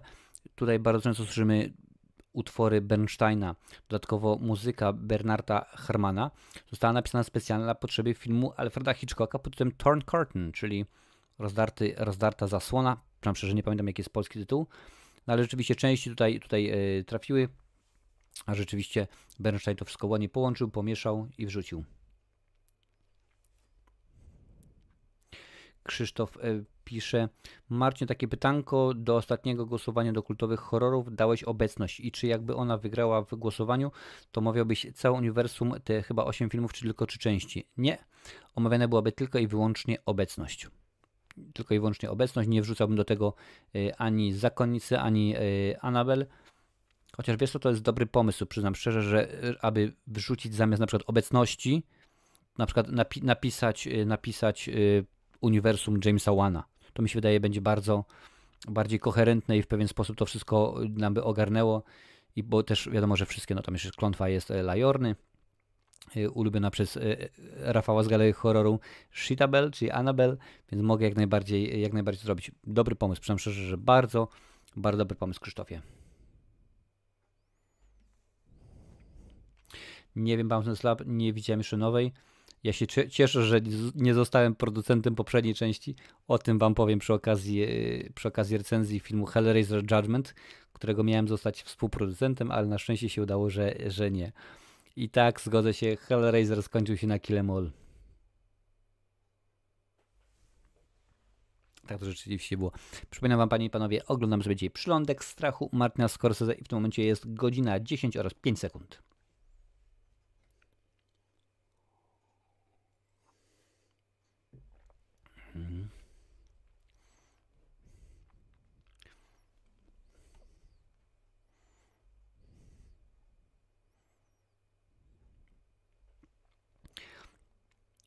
Kiedy już rok czasu zajęło, mm, żeby przekonać Martina Scorsese, aby nakręcił ten film, powiedział, dobra, okej, okay, zgodziłem się. Chodziło głównie o to, że to była umowa na dwa filmy, ponieważ y, jakiś czas wcześniej, dokładnie 3 lata wcześniej, nim ten film był y, wypuszczony, nakręcił on film pod tytułem Ostatnie kuszenie, Ostatnie kuszenie Chrystusa z Willemem Defoe roli głównej i rzeczywiście studio tak dosyć fajnie to promowało i y, ten, ten film i rzeczywiście wspierało, więc stwierdził, że nakręci dla nich dwa filmy. Właśnie pierwszym filmem pierwszym filmem był, y, był obraz, który oglądamy, czyli Przylądek, Przylądek Strachu, a drugim filmem było Kasyno z 95 roku.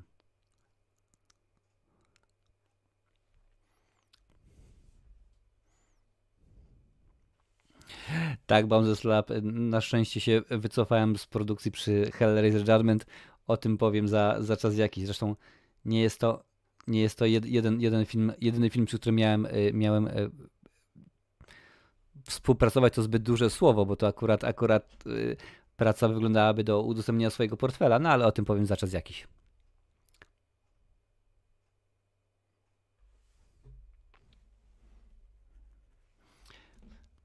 Dolar pisze, nie chodziło mi Marcin, czy kiedyś nagrałeś na tym kanale całą serię strasznego filmu. Nie mogłem y, znów znaleźć. Nie, nie, nie, nie nagrywałem. Chyba nagrałem, ja teraz już nawet nie pamiętam ile tych, ile tych strasznych filmów jest tam z, z 5 czy 6, ale przyznam szczerze, że y, którąś, którąś z recenzji robiłem na tym kanale. Więc domyślam się, że, że 4-5, czyli, czyli straszny film 4-5 i tak dalej, możesz spokojnie y, znaleźć. Musisz tylko po prostu poszukać. Mm.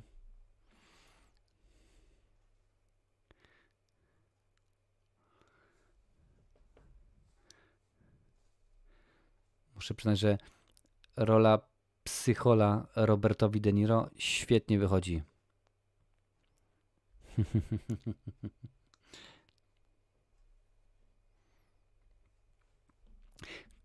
Kolejną aktorką, która starała się o rolę Daniel, była Nicole Kidman. Również chciała dostać, e, otrzymać tę rolę, no ale e, Scorsese stwierdził, w porządku, wszystko się zgadza, bo potrzebujesz, a, potrafisz akcent i tak dalej, ale no niestety, ja szukam kogoś młodszego, bo rzeczywiście szukam młodszej osoby, która jest młodsza. No, ty jesteś za stara, więc rzeczywiście.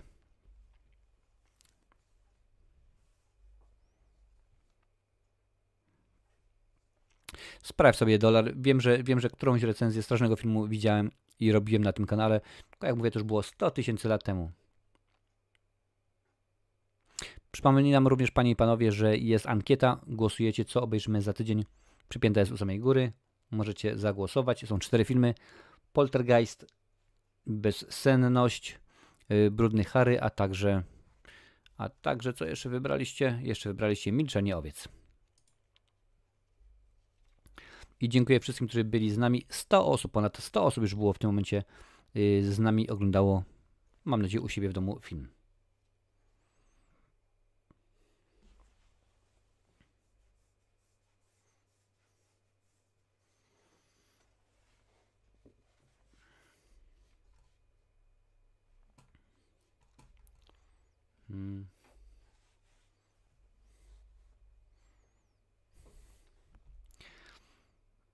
Ponieważ kiedy film już jest y, w trakcie kręcenia, De Niro nie pozwala, żeby scenarzyści byli na planie. Tutaj zrobił, tutaj zrobił wyjątek. Pierwszy i jedyny raz w swojej karierze y, pozwolił, ażeby scenarzysta, w tym konkretnym przypadku Wesley Strick, był na planie. Bo dobrze wiecie, że mówiłem wcześniej, że kilka scen było improwizowanych reżyser decyduje, tak, podoba mi się to, zostawiamy. A scenarzysta chce, ażeby było tak, jak ja powiedziałem, tak jak ja, wróć, tak jak ja napisałem. No i tutaj jest akurat nie potrzeba tych różnego rodzaju niesnasek, tych, tych po prostu kłopotów, tych problemów, więc po to scenarzysta, dziękuję bardzo, dałeś scenariusz, do widzenia, my już więcej nie potrzebujemy. Hmm.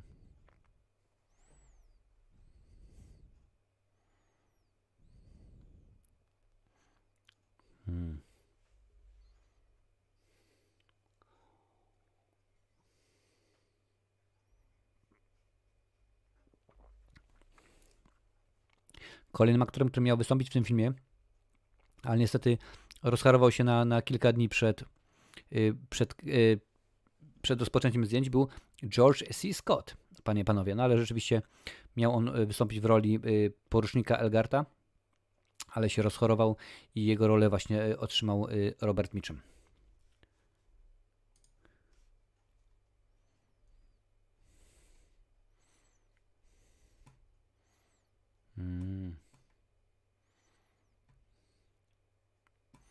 A jeżeli nie pamiętacie, kto to jest Max, e, kto to jest George C. Scott, no to chociażby starszy wspomnieć Patona albo świetny skądinąd film, czyli Egzorcysta, część trzecia. I teraz właśnie mamy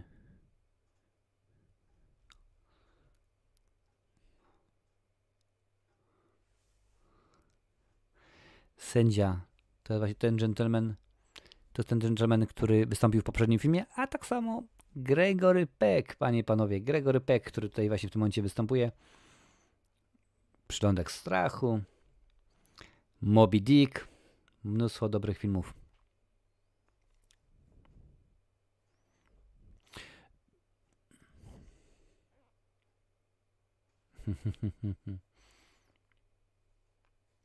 Czy będzie recenzja Uncharted? Oczywiście, że tak. Jak tylko, się, jak tylko będzie już y, w kinach, to sobie obejrzę. No bo wiadomo, Mark Wahlberg, ja go naprawdę znam jako Marki Mark. Część y, śpiewający, śpiewający chłopak i oczywiście y, Tom Holland. Jak najbardziej. Jak najbardziej będzie będzie, będzie recenzja.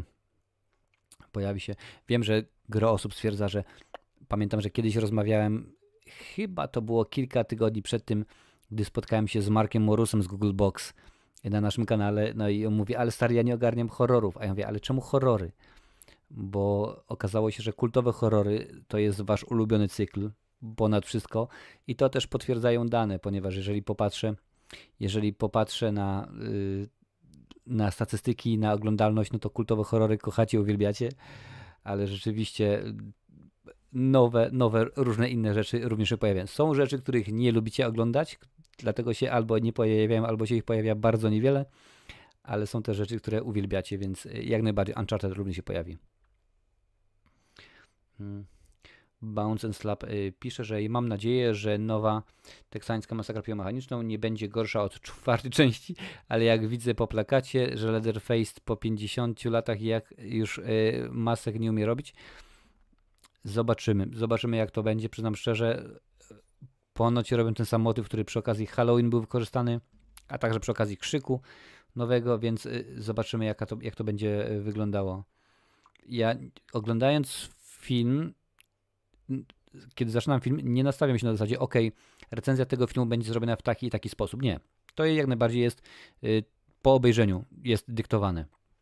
Też nie zakładam na przykład, że recenzja będzie o tym czy o tamtym, że powiem to czy tamto. Są pewnego rodzaju punkty, pewnego rodzaju wytyczne, których się trzymam, a to, co wypłynie po drodze, to już jest sprawa, sprawa e, inna, że tak powiem.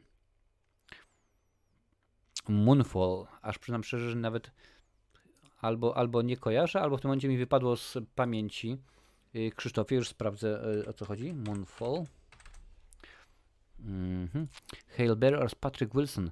Czy to jest to, czego ja dzisiaj... Tak, dzisiaj widziałem tego, tego y, zwiastun, bo to jest to jest nowy film w reżyserii Rolanda Emeryka, faceta, który zrobił między innymi naszą ulubioną Godzillę z Matthew Broderickiem, Dzień Niepodległości, mm, kilka innych, innych y, filmów jak Uniwersalny Żołnierz, i, i tak dalej, dalej. Oczywiście, że tak będzie, bo widziałem właśnie dzisiaj zwiastun i mówię, kurczę, ja to już widziałem, a jednak się okazało, że jednak nie widziałem. Będzie, będzie jak najbardziej.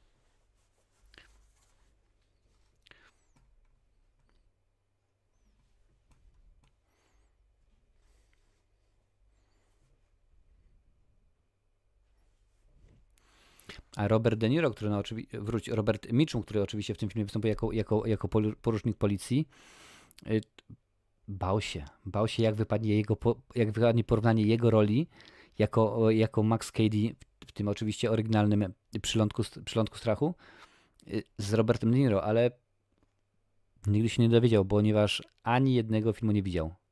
Ani nie widział tego filmu z 91 roku, ani swojego oryginalnego z lat 60. Jakoś taki miał rzeczywiście rzeczywiście e, pomysł.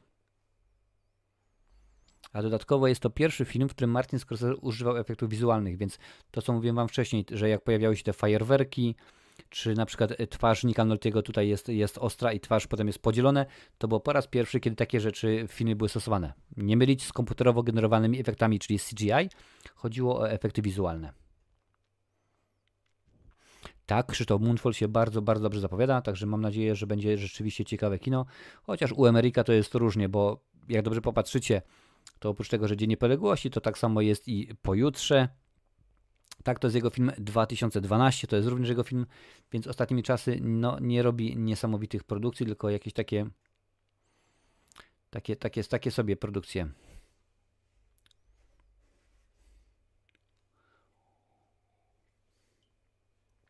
Aż zobaczę, co w tym momencie wygrywa na przyszły tydzień. Na razie widzę, że na pierwszym miejscu Brudny Harry, 37%, na drugim miejscu Milczenie Owiec 30%, trzecie miejsce to Poltergeist 20% oraz na końcu Bezsenność w reżyserii Chrisa Nolana 13%. Czyli to będziemy oglądać za tydzień, a za dwa tygodnie, jak mówiłem, będziemy oglądać Obcego 2. Aczkolwiek dzisiaj nie ma Lincolna, więc muszę to ustalić z nim. F.T. Myers. Hmm.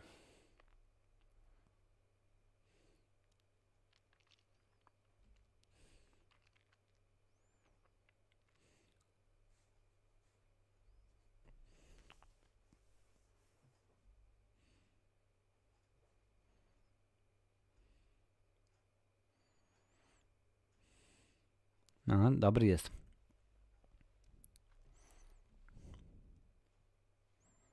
Hmm.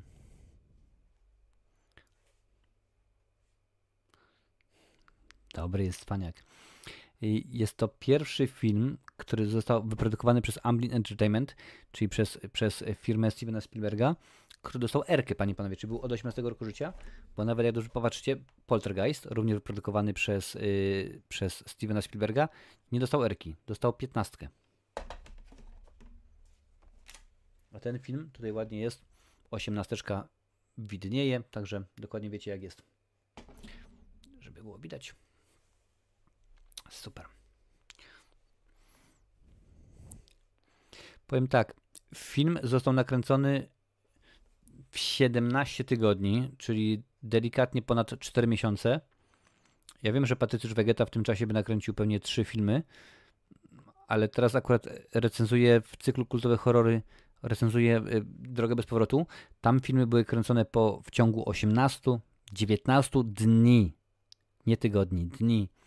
Więc rzeczywiście, no, różnie to wygląda, przynajmniej szczerze, bardzo różnie.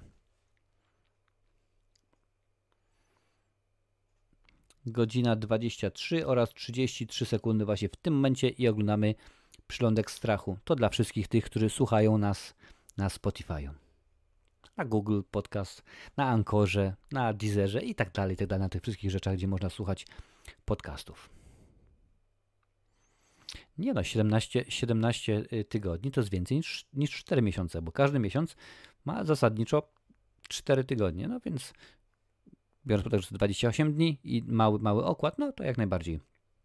Jak najbardziej 4, 4 miesiące z małym okładem. Później jeszcze domyślam się, że kilka miesięcy postprodukcji, czyli, czyli montaż, efekty wizualne, które były pierwszy raz stosowane w przypadku filmu Martina Scorsese, więc wiecie dokładnie jak to jest.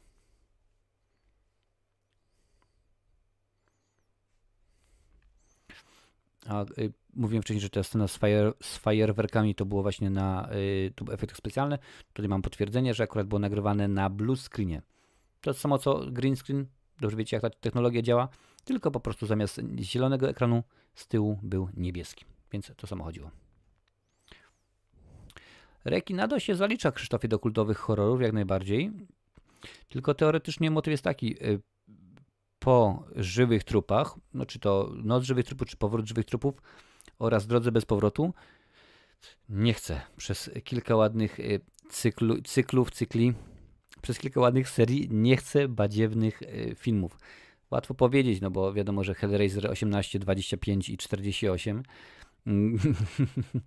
no Hellraiser 6, 7, 8 to i tak dalej, to już jest, nie, nie jest koniecznie dobre, dobre filmy, nie jest, nie jest dobre kino, ale przynajmniej w założeniu chciałbym oglądać filmy y, ciekawsze.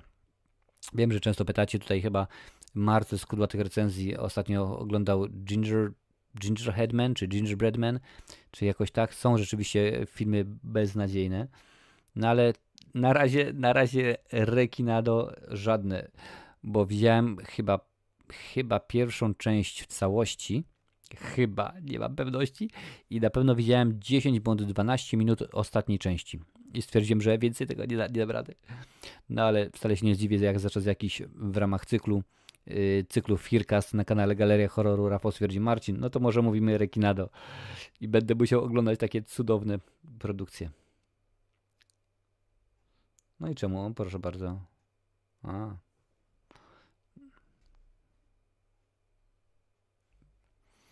Pięknie jest, pięknie jest.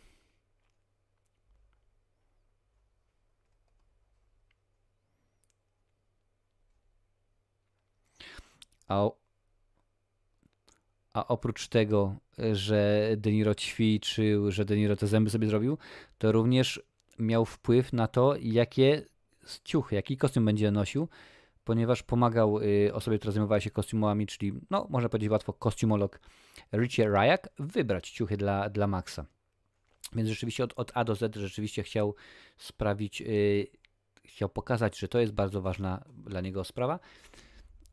A rzeczywiście, no nie ma się co dziwić, bo ja mówiłem, Scorsese rok trwało, żeby go przekonać do, do tego filmu. Wcześniej był Spielberg. Wcześniej scenariusz przeszedł przez 24 etapy, czyli było 24 wersje scenariusza. Dopiero 24 została zrealizowana, więc rzeczywiście to wygląda świetnie. Tak, Krzysztof podpowiada, że to był film Ginger Dead Man na kanale, na kanale Kudota Recenzji. Tak, to właśnie o to chodziło. Więc uwierz mi, nie chcę, nie chcę takich filmów w tym momencie mówić, omawiać.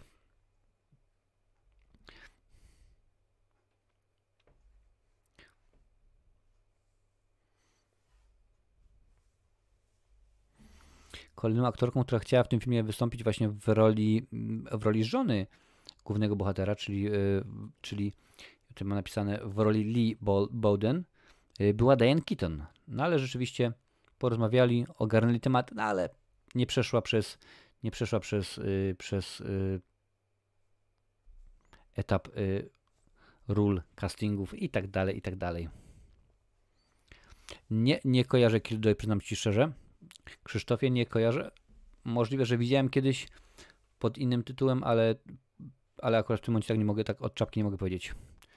O tej samej wytwórni co Ginger Dead Man, no jakoś nie, niespecjalnie mi wpadł tytuł w, w oko, w ucho, gdziekolwiek.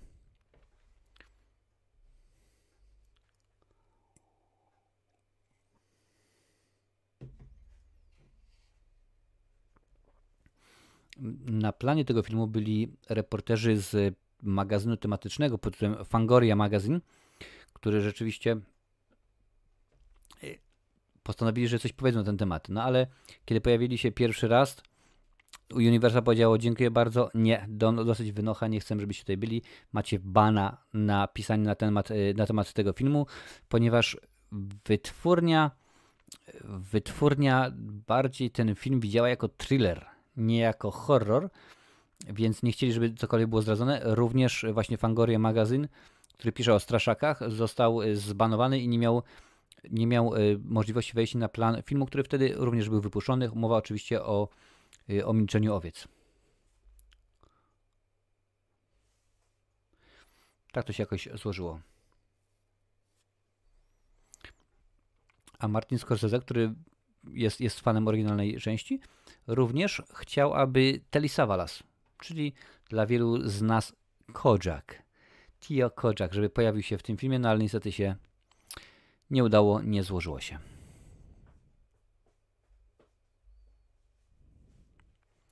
No popatrzcie, to tak ci nie, nie wskoczył Iwanie. No zdarza się, no widzisz. Tak to jest. U mnie to Toletek też nie, też nie, nie, nie, nie, nie, nie odpalił, nie zaliczył. Mhm.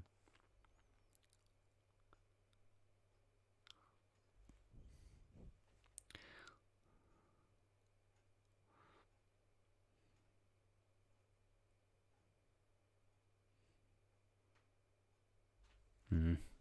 Proszę bardzo. Krzysztof pisze, że to jest gorsze od drogi bez powrotu, więc lepiej, że nie widziałeś.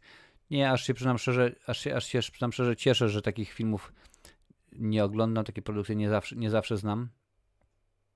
Nieraz się zastanawiacie, y, co ja mówię, mówiąc nomen omen, że na przykład tam Chucky 8 mi się nie podobał najbardziej, to najgorszy horror jaki widziałem, bo na szczęście ja zbyt wiele tego badziewia nie widziałem w moim życiu. Jakoś tak się udawało do tej pory, że omijałem wszelkiego rodzaju, wszelkiego rodzaju takie beznadziejne produkcje. Jak to wygląda w tym momencie, to już jest y, insza inszość, cytując y, kabaret po raz wtóry.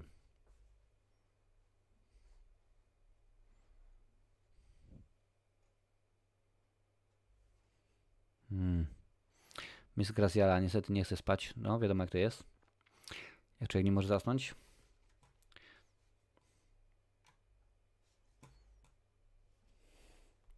A to nie jest Miss.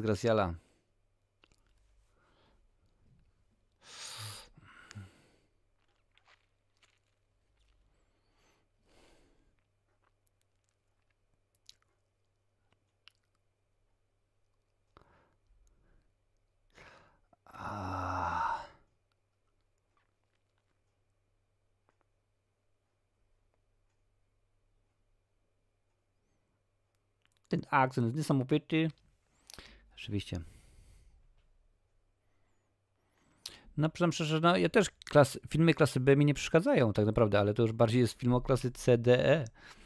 Więc y, jeżeli nie to, że unikam tych filmów jako tako, akurat jakoś tak się zdarzyło, że nie widziałem ich zbyt wiele i okazywało się, że no, nie trafiały do mojego odtwarzacza DVD, magnetowidu, czy po prostu na Netflixie ich nie włączałem i tak dalej, i tak dalej. Więc wiecie dokładnie, wiecie dokładnie o co chodzi. Więc e, tak się na szczęście jakoś złożyło, że rzeczywiście było niekoniecznie potrzeba.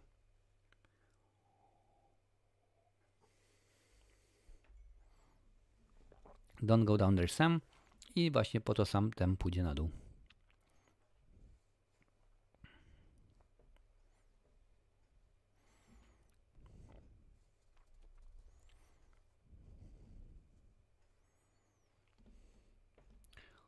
Przerąbane jak w ruskim czołgu. Grubo.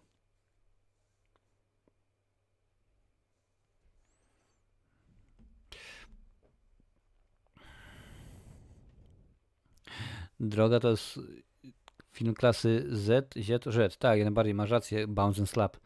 Z, zdecydowanie tak, jak najbardziej. A my oglądamy sobie przylądek strachu, zostało nam jeszcze 29 minut i 18 sekund do końca filmu. Więc rzeczywiście e, robi się grubo, przynajmniej robi się hardkorowo. Garota. Co za, co za człowiek.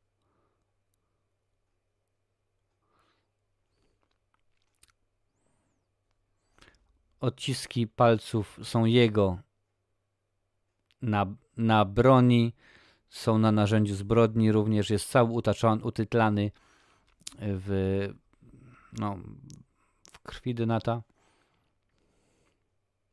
Ale pamiętajcie o jednym. Ten film jest nagrany 30 lat temu, więc rzeczywiście inaczej postrzegano pewne sprawy. Ta kompetencja, którą my teraz mamy, 30 lat temu nie była znajoma.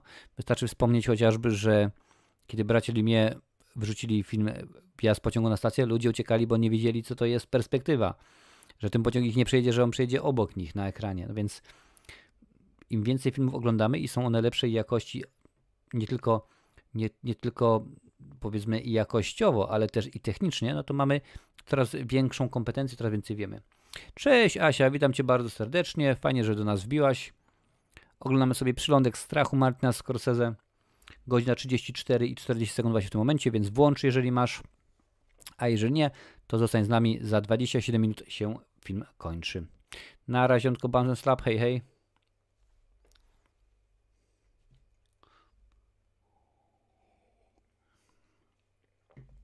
A w tym filmie mamy czterech, czterech, yy, cztery osoby. Parę cwaniak jest pod wozem. Cztery osoby, które, czterech aktorów i aktorki, które wygrały Oscara. Więc Robert De Niro, Jessica Lang, Martin Balsam, a także Gregory Peck wygrali Oscara, a dodatkowo trzy osoby, które były nominowane, czyli Nick Nolte, Robert Mitchum, a także Juliette Lewis. Także tak to rzeczywiście, no muszę powiedzieć, że bardzo ciekawie wygląda. A z oryginalnego filmu, czyli z oryginalnego Początku Strachu, tylko i wyłącznie Sam Bowden, a także Max Cady są postaciami, które no, Scorsese postanowił w swojej historii wykorzystać, których, których użył. Więc wszystko, co jest po, poza nimi, to jest już. W tym momencie De Niro był pod autem. Tak, jeżeli popatrzycie, to byśmy tak zobaczyli jakiegoś źródła, byśmy stwierdzili, no co, co, co to za zagadanie głupot, jak on mógł e, się utrzymać. Ale po pierwsze tutaj wiemy, że paska używał, żeby się przytrzymać, więc żeby nie spać, a po drugie, no nieraz było pokazane, że on jest umięśniony, że hej, że tych, tych właśnie tych właśnie y, mięśni mu nie brakuje. Dodatkowo kajdanki, czyli łańcuch, których mógł y, użyć. No tutaj panienka nic nie powie. No bo nie może oczywiście, no wiadomo jak jest.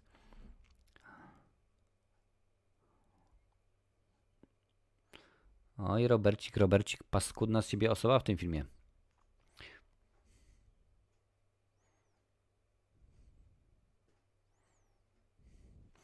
No i właśnie jest potwierdzenie, że celowo, jak najbardziej celowo, Martin Scorsese stwierdził, że tym filmem złoży hołd mistrzowi suspensu, czyli Hitchcockowi. Wiele scen jest wziętych żywcem z jego filmów między innymi z takiego filmu jak Stranger on the Train. Chodziło oczywiście o scenę y, parady, a także Marni, czyli scena, y, scena koszmaru, którą dopiero co oglądaliśmy sobie. No, Jak się wzorować, to tylko na najlepszych. Szkoda, że, że pewni polscy reżyserzy, pewien polski reżyser na ten temat yy, nie myśli tak. No, byłoby inaczej.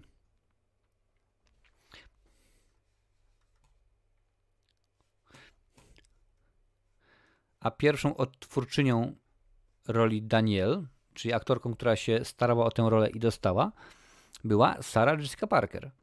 Pewnie, no, jest w tym momencie tutaj Asia, widzę, y, jest może jeszcze kilka innych dziewczyn. Znacie ją pewnie z, z, filmu, z, z filmu i z serialu Seks w Wielkim Mieście, więc y, tak to można między innymi Footloose z Kevinem Baconem i kilka innych rzeczywiście filmów. No ale nawet nie ma podane, czy się rozchorowała, czy nie wyszło, czy jakoś tak. Dokładnie nie wiadomo, jak to było.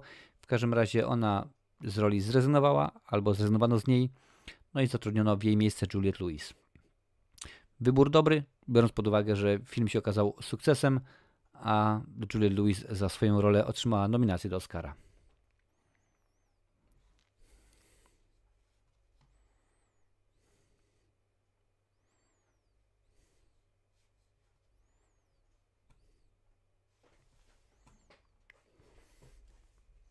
Sekundkę, muszę sobie herbatki dolać.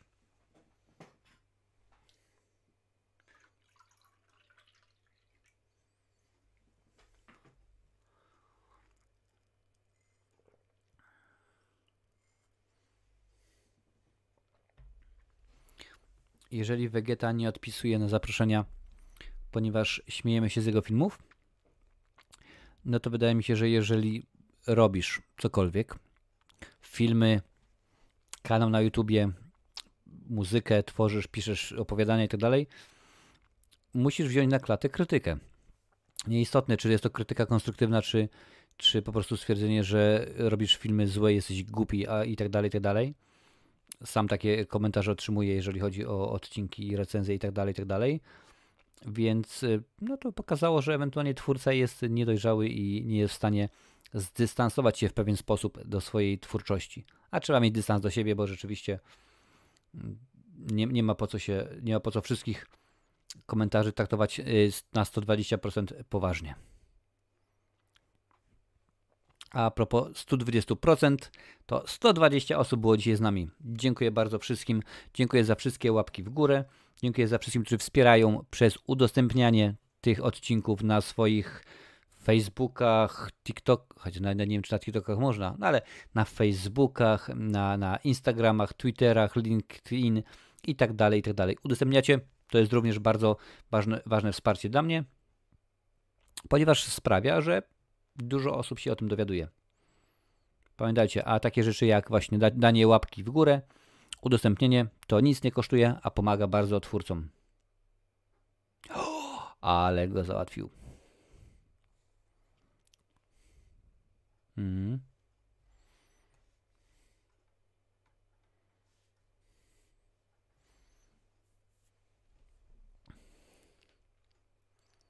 Mm. Oh. Together. I, I might. Mhm.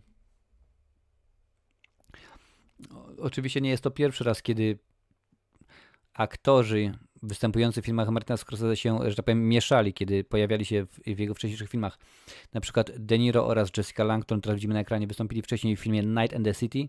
Wróć później w filmie Night and the City z 1992 roku, więc y, to też była nowa wersja starego filmu, czyli nowy, nowy tak zwany y, remake.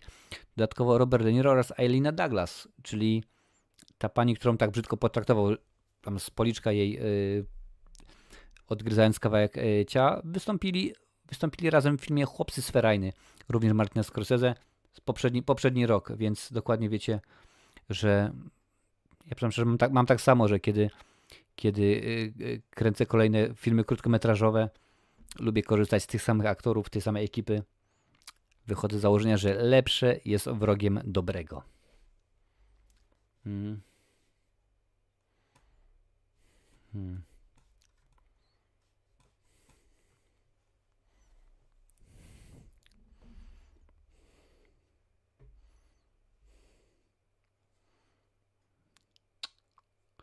Ogień bengalski, no. Coś nie odpaliło, bo rzeczywiście go poparzyło. No ale De Niro jest na tyle psychotycznym aktorem, może nie, złe, bardzo złe słowo, nie psychotycznym, tylko na tyle aktorem y, kompletnym, że no, między innymi to samo, to samo się przytrafiło Leonardo DiCaprio przy okazji filmu Django Unchained, kiedy podczas jednej ze scen się skaleczył i postanowił mimo wszystko grać do końca, że jeżeli coś, y, coś nie zagra, no to on mimo wszystko będzie do końca do końca y, w charakterze, w swojej postaci i będzie jak najbardziej odgrywał rolę. A jak już mówiłam wcześniej, wiele scen było w tym filmie improwizowanych, udawanych, więc czemu miałoby być nie być y, tak samo przy okazji sceny z ogniem belga, bengalskim.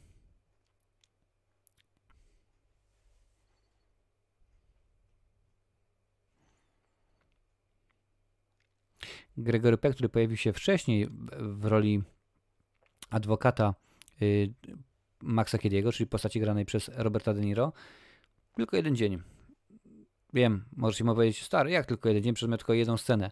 No, w Hollywood to troszeczkę inaczej wygląda. Akurat udało mu się nakręcić tę jedną scenę w ciągu jednego dnia. Więc relatywnie, relatywnie szybko, relatywnie yy, łatwo. Dajesz Nick Nolte, obudź się, Tary. Jedziesz z koksem.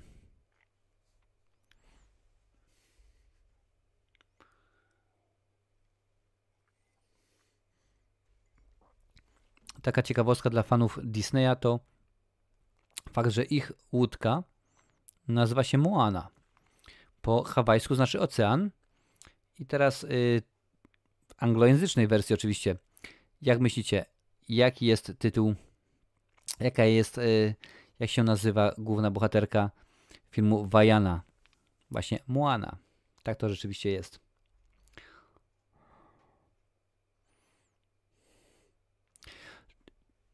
Mówiłem wcześniej, że scenariusz zmieniał wersję wiele, wiele razy. Że to jest 24 wersja jest y, nagrana.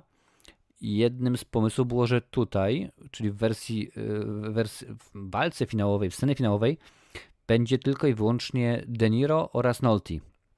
Ale Jessica Lang stwierdziła, mówi, że bardziej sensowniej i logicznie byłoby, gdyby w, całym, w całej tej scenie pojawiała się rodzina Bowdenów ponieważ y, oni by uciekali i tak dalej i to było rzeczywiście wyglądało sensownie i logicznie. I to, co teraz widzimy, to jest właśnie zasługa Jessica Lang, która przekonała Martina Scorsese, stary, słuchaj, ja wiem, ja się znam, mam rację. Wygląda na to, że miała rację.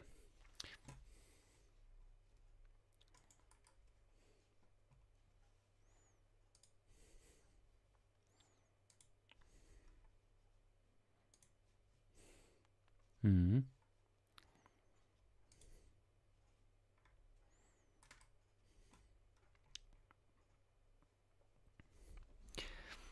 Ten film miał budżet 35 milionów dolarów.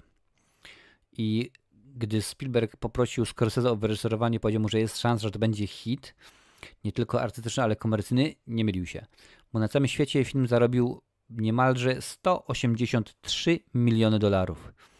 Więc można powiedzmy lekką ręką powiedzieć, że uwzględniając budżet na reklamy, ten film zarobił około na czysto, około 130-140 milionów dolarów. No, przyznam szczerze, że bardzo ładny, bardzo ładny zarobek. Hmm.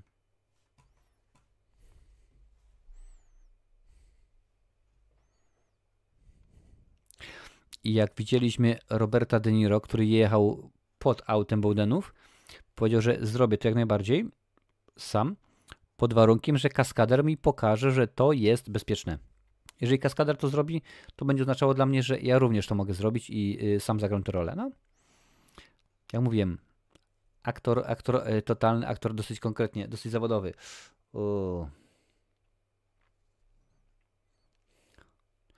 Oczywiście to, co tutaj widzimy, to są efekty specjalne, efekty wizualne. Nie próbujcie tego robić w domu, nie próbujcie tego robić w swoich filmach. Kaskaderzy mają specjalne y, możliwości, odpowiednie stroje niepalne, żele y, i tak dalej, i tak dalej. Także dokładnie, dokładnie wiecie, jaka to jest y, sytuacja. To jest wszystko zawodowstwo.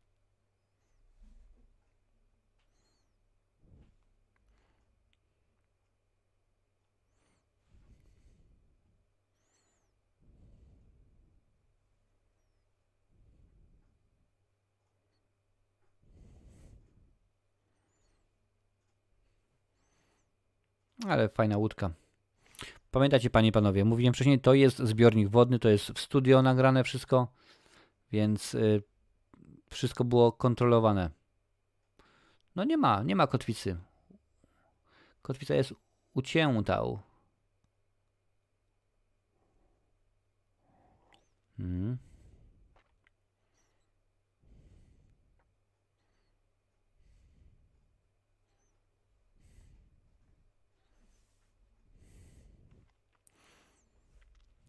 Dodatkowo pomieszano tutaj również, zwróćcie uwagę, kiedy ta łódka jest, niektóre zdjęcia wróci, niektóre sceny to jest łódka, łódka nagrana właśnie w studio, a niektóre zdjęcia to są łódka nagrana, ale jako miniatura. Więc rzeczywiście dosyć ciekawie, jeżeli chodzi o edycję, zostało to zrobione. Krzysztof pyta, czy planuje zrobić Predator y, Celtic Days 2. Nie, nie planuję, bo zbyt dużo było problemu przy okazji tego filmu, a na dodatek prawa do Predatora, postać Predatora nie są, nie są, nie są moje i y, nie, nie chciano, nie. Aczkolwiek od jakiegoś czasu mnie nachodzi pomysł, żeby zrobić kolejny horror, jeżeli chodzi o krótki metraż, ale to czas pokaże. Korci mnie, korci mnie Krzysztofie, no ale rzeczywiście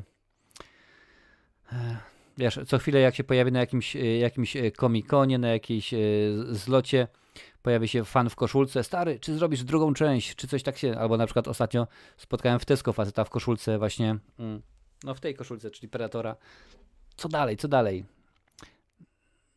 Mm, na razie, na razie, na razie nie. Nie ma na razie takich pomysłów. Zobaczymy za czas jakiś.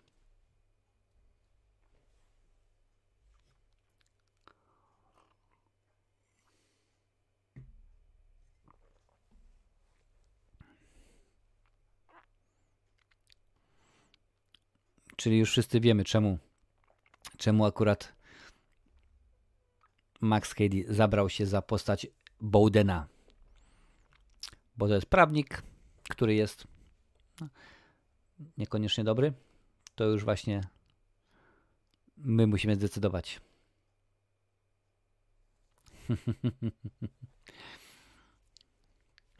oprócz tego, że oprócz tego, że mówiłem zęby miał zrobione przez dentystę, że wybierał strój, kostiumy, wiele było improwizacji. Ta scena, kiedy De Niro rozmawiał z Juliet Lewis, y, że tak powiem, w tym teatrze, że tak można nazwać, i włożył jej do ust y, kciuk, to również była jego improwizacja. Ona się nie spodziewała, on stwierdził, że będzie pomysł dobry.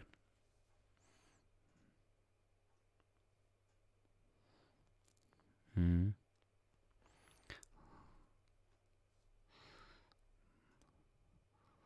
Muszę przyznać, że rzeczywiście wiem, że ktoś mi zaraz powie, skruch wyważasz otwarte drzwi, ale De Niro w tej roli jest niesamowity, naprawdę. Robi robotę jak już dawno nikt w filmie, który oglądałem.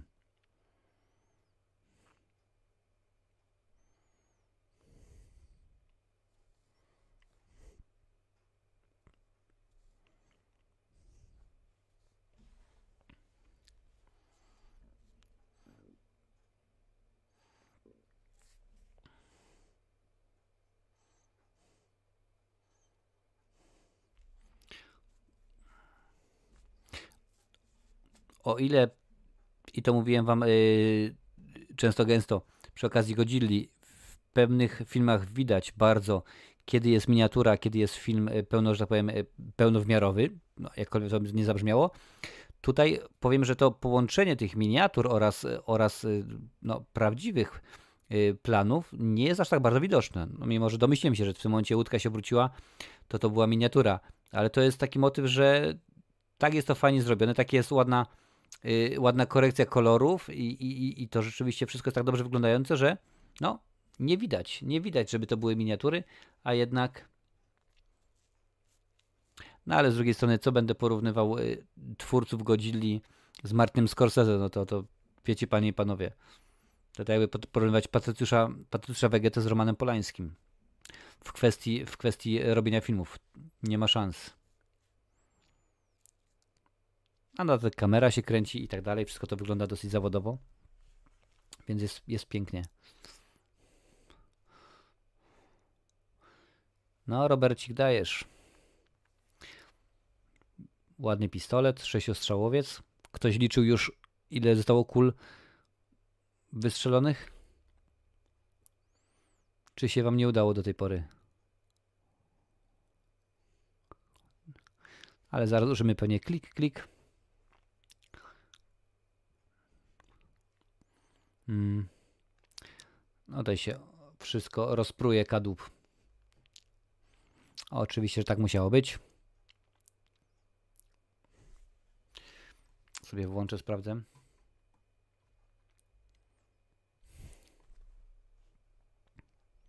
W całym filmie mam aż 5 ofiar. Max Cady. Yy...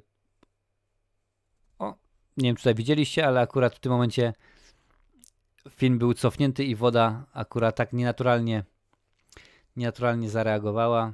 O, teraz też. No ale to już widać, że nie, nie każdy na to zwrócił uwagę. Nawet taki twórca jak Martin Scorsese ma prawo do tego, żeby, żeby film zrobić e, w ten sposób. No to weź kluczyki i sobie odłącz te kajdanki. No jaki problem? Robercik, tym bardziej, że jesteś na tym, jesteś, jesteś na brzegu.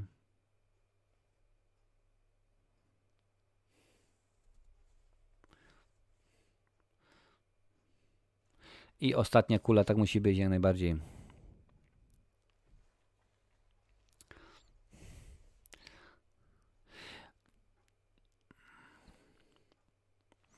Wiem, że w sumie ma się pojawić. Y, no, na razie planowanych jest y, Krzysztofie cztery awatary. A czy zapowiedzieli kolejne cztery, to nie wiem, nie wnikam. Nie wnikam, przyznam szczerze. Nie chcę mi się specjalnie zagłębiać w to, bo skoro powiedzieli, że Avatar 2 będzie no to powinien się pojawić gdzieś w okolicach 2085 roku. Nie wiem, czy doczekam. Dolar pisze, jakiś nowy koszmar z ulicy Wiązów ma być, tylko nie wiem, czy to fakt, czy, yy, czy prawdziwy zwiastun ma być od HBO. Nie wiem, czy tam szczerze na razie nic nie słyszałem. Na razie widziałem fajny zwiastun nowego powrotu do przyszłości, aczkolwiek wiem, że to jest yy, fanowska sprawa. Hmm. O! I zmyło go. No ale to akurat nam pokazuje, co tu się, co tu się y, stało.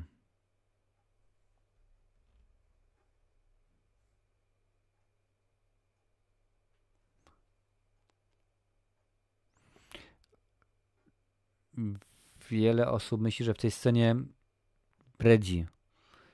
Te słowa nie mają nie mają sensu, a jednak nie.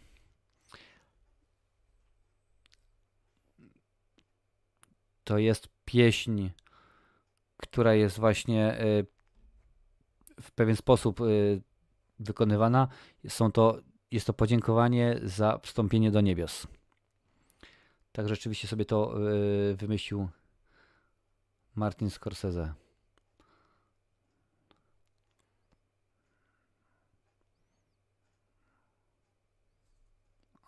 I jeszcze jest szansa, ale już dziękuję bardzo po herbacie, po wszystkiemu. Piątka jest zaplanowana na 28 rok. Piszesz Krzysztofie, piąty awatar?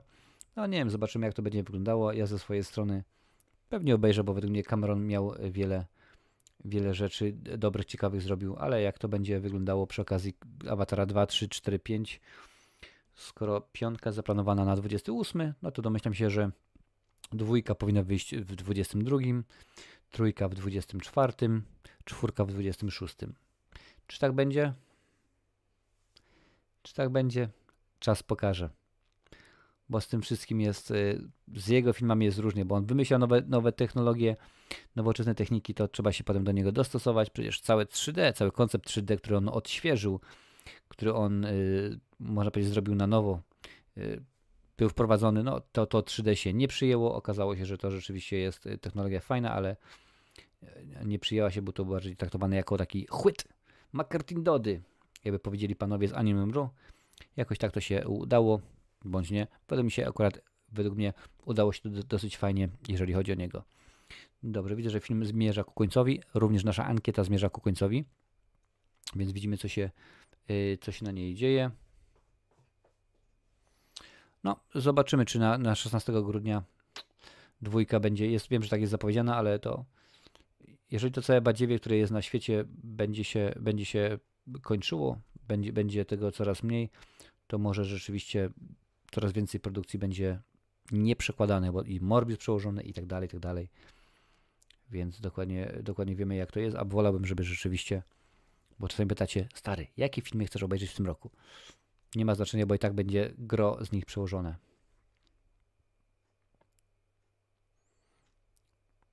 Mhm.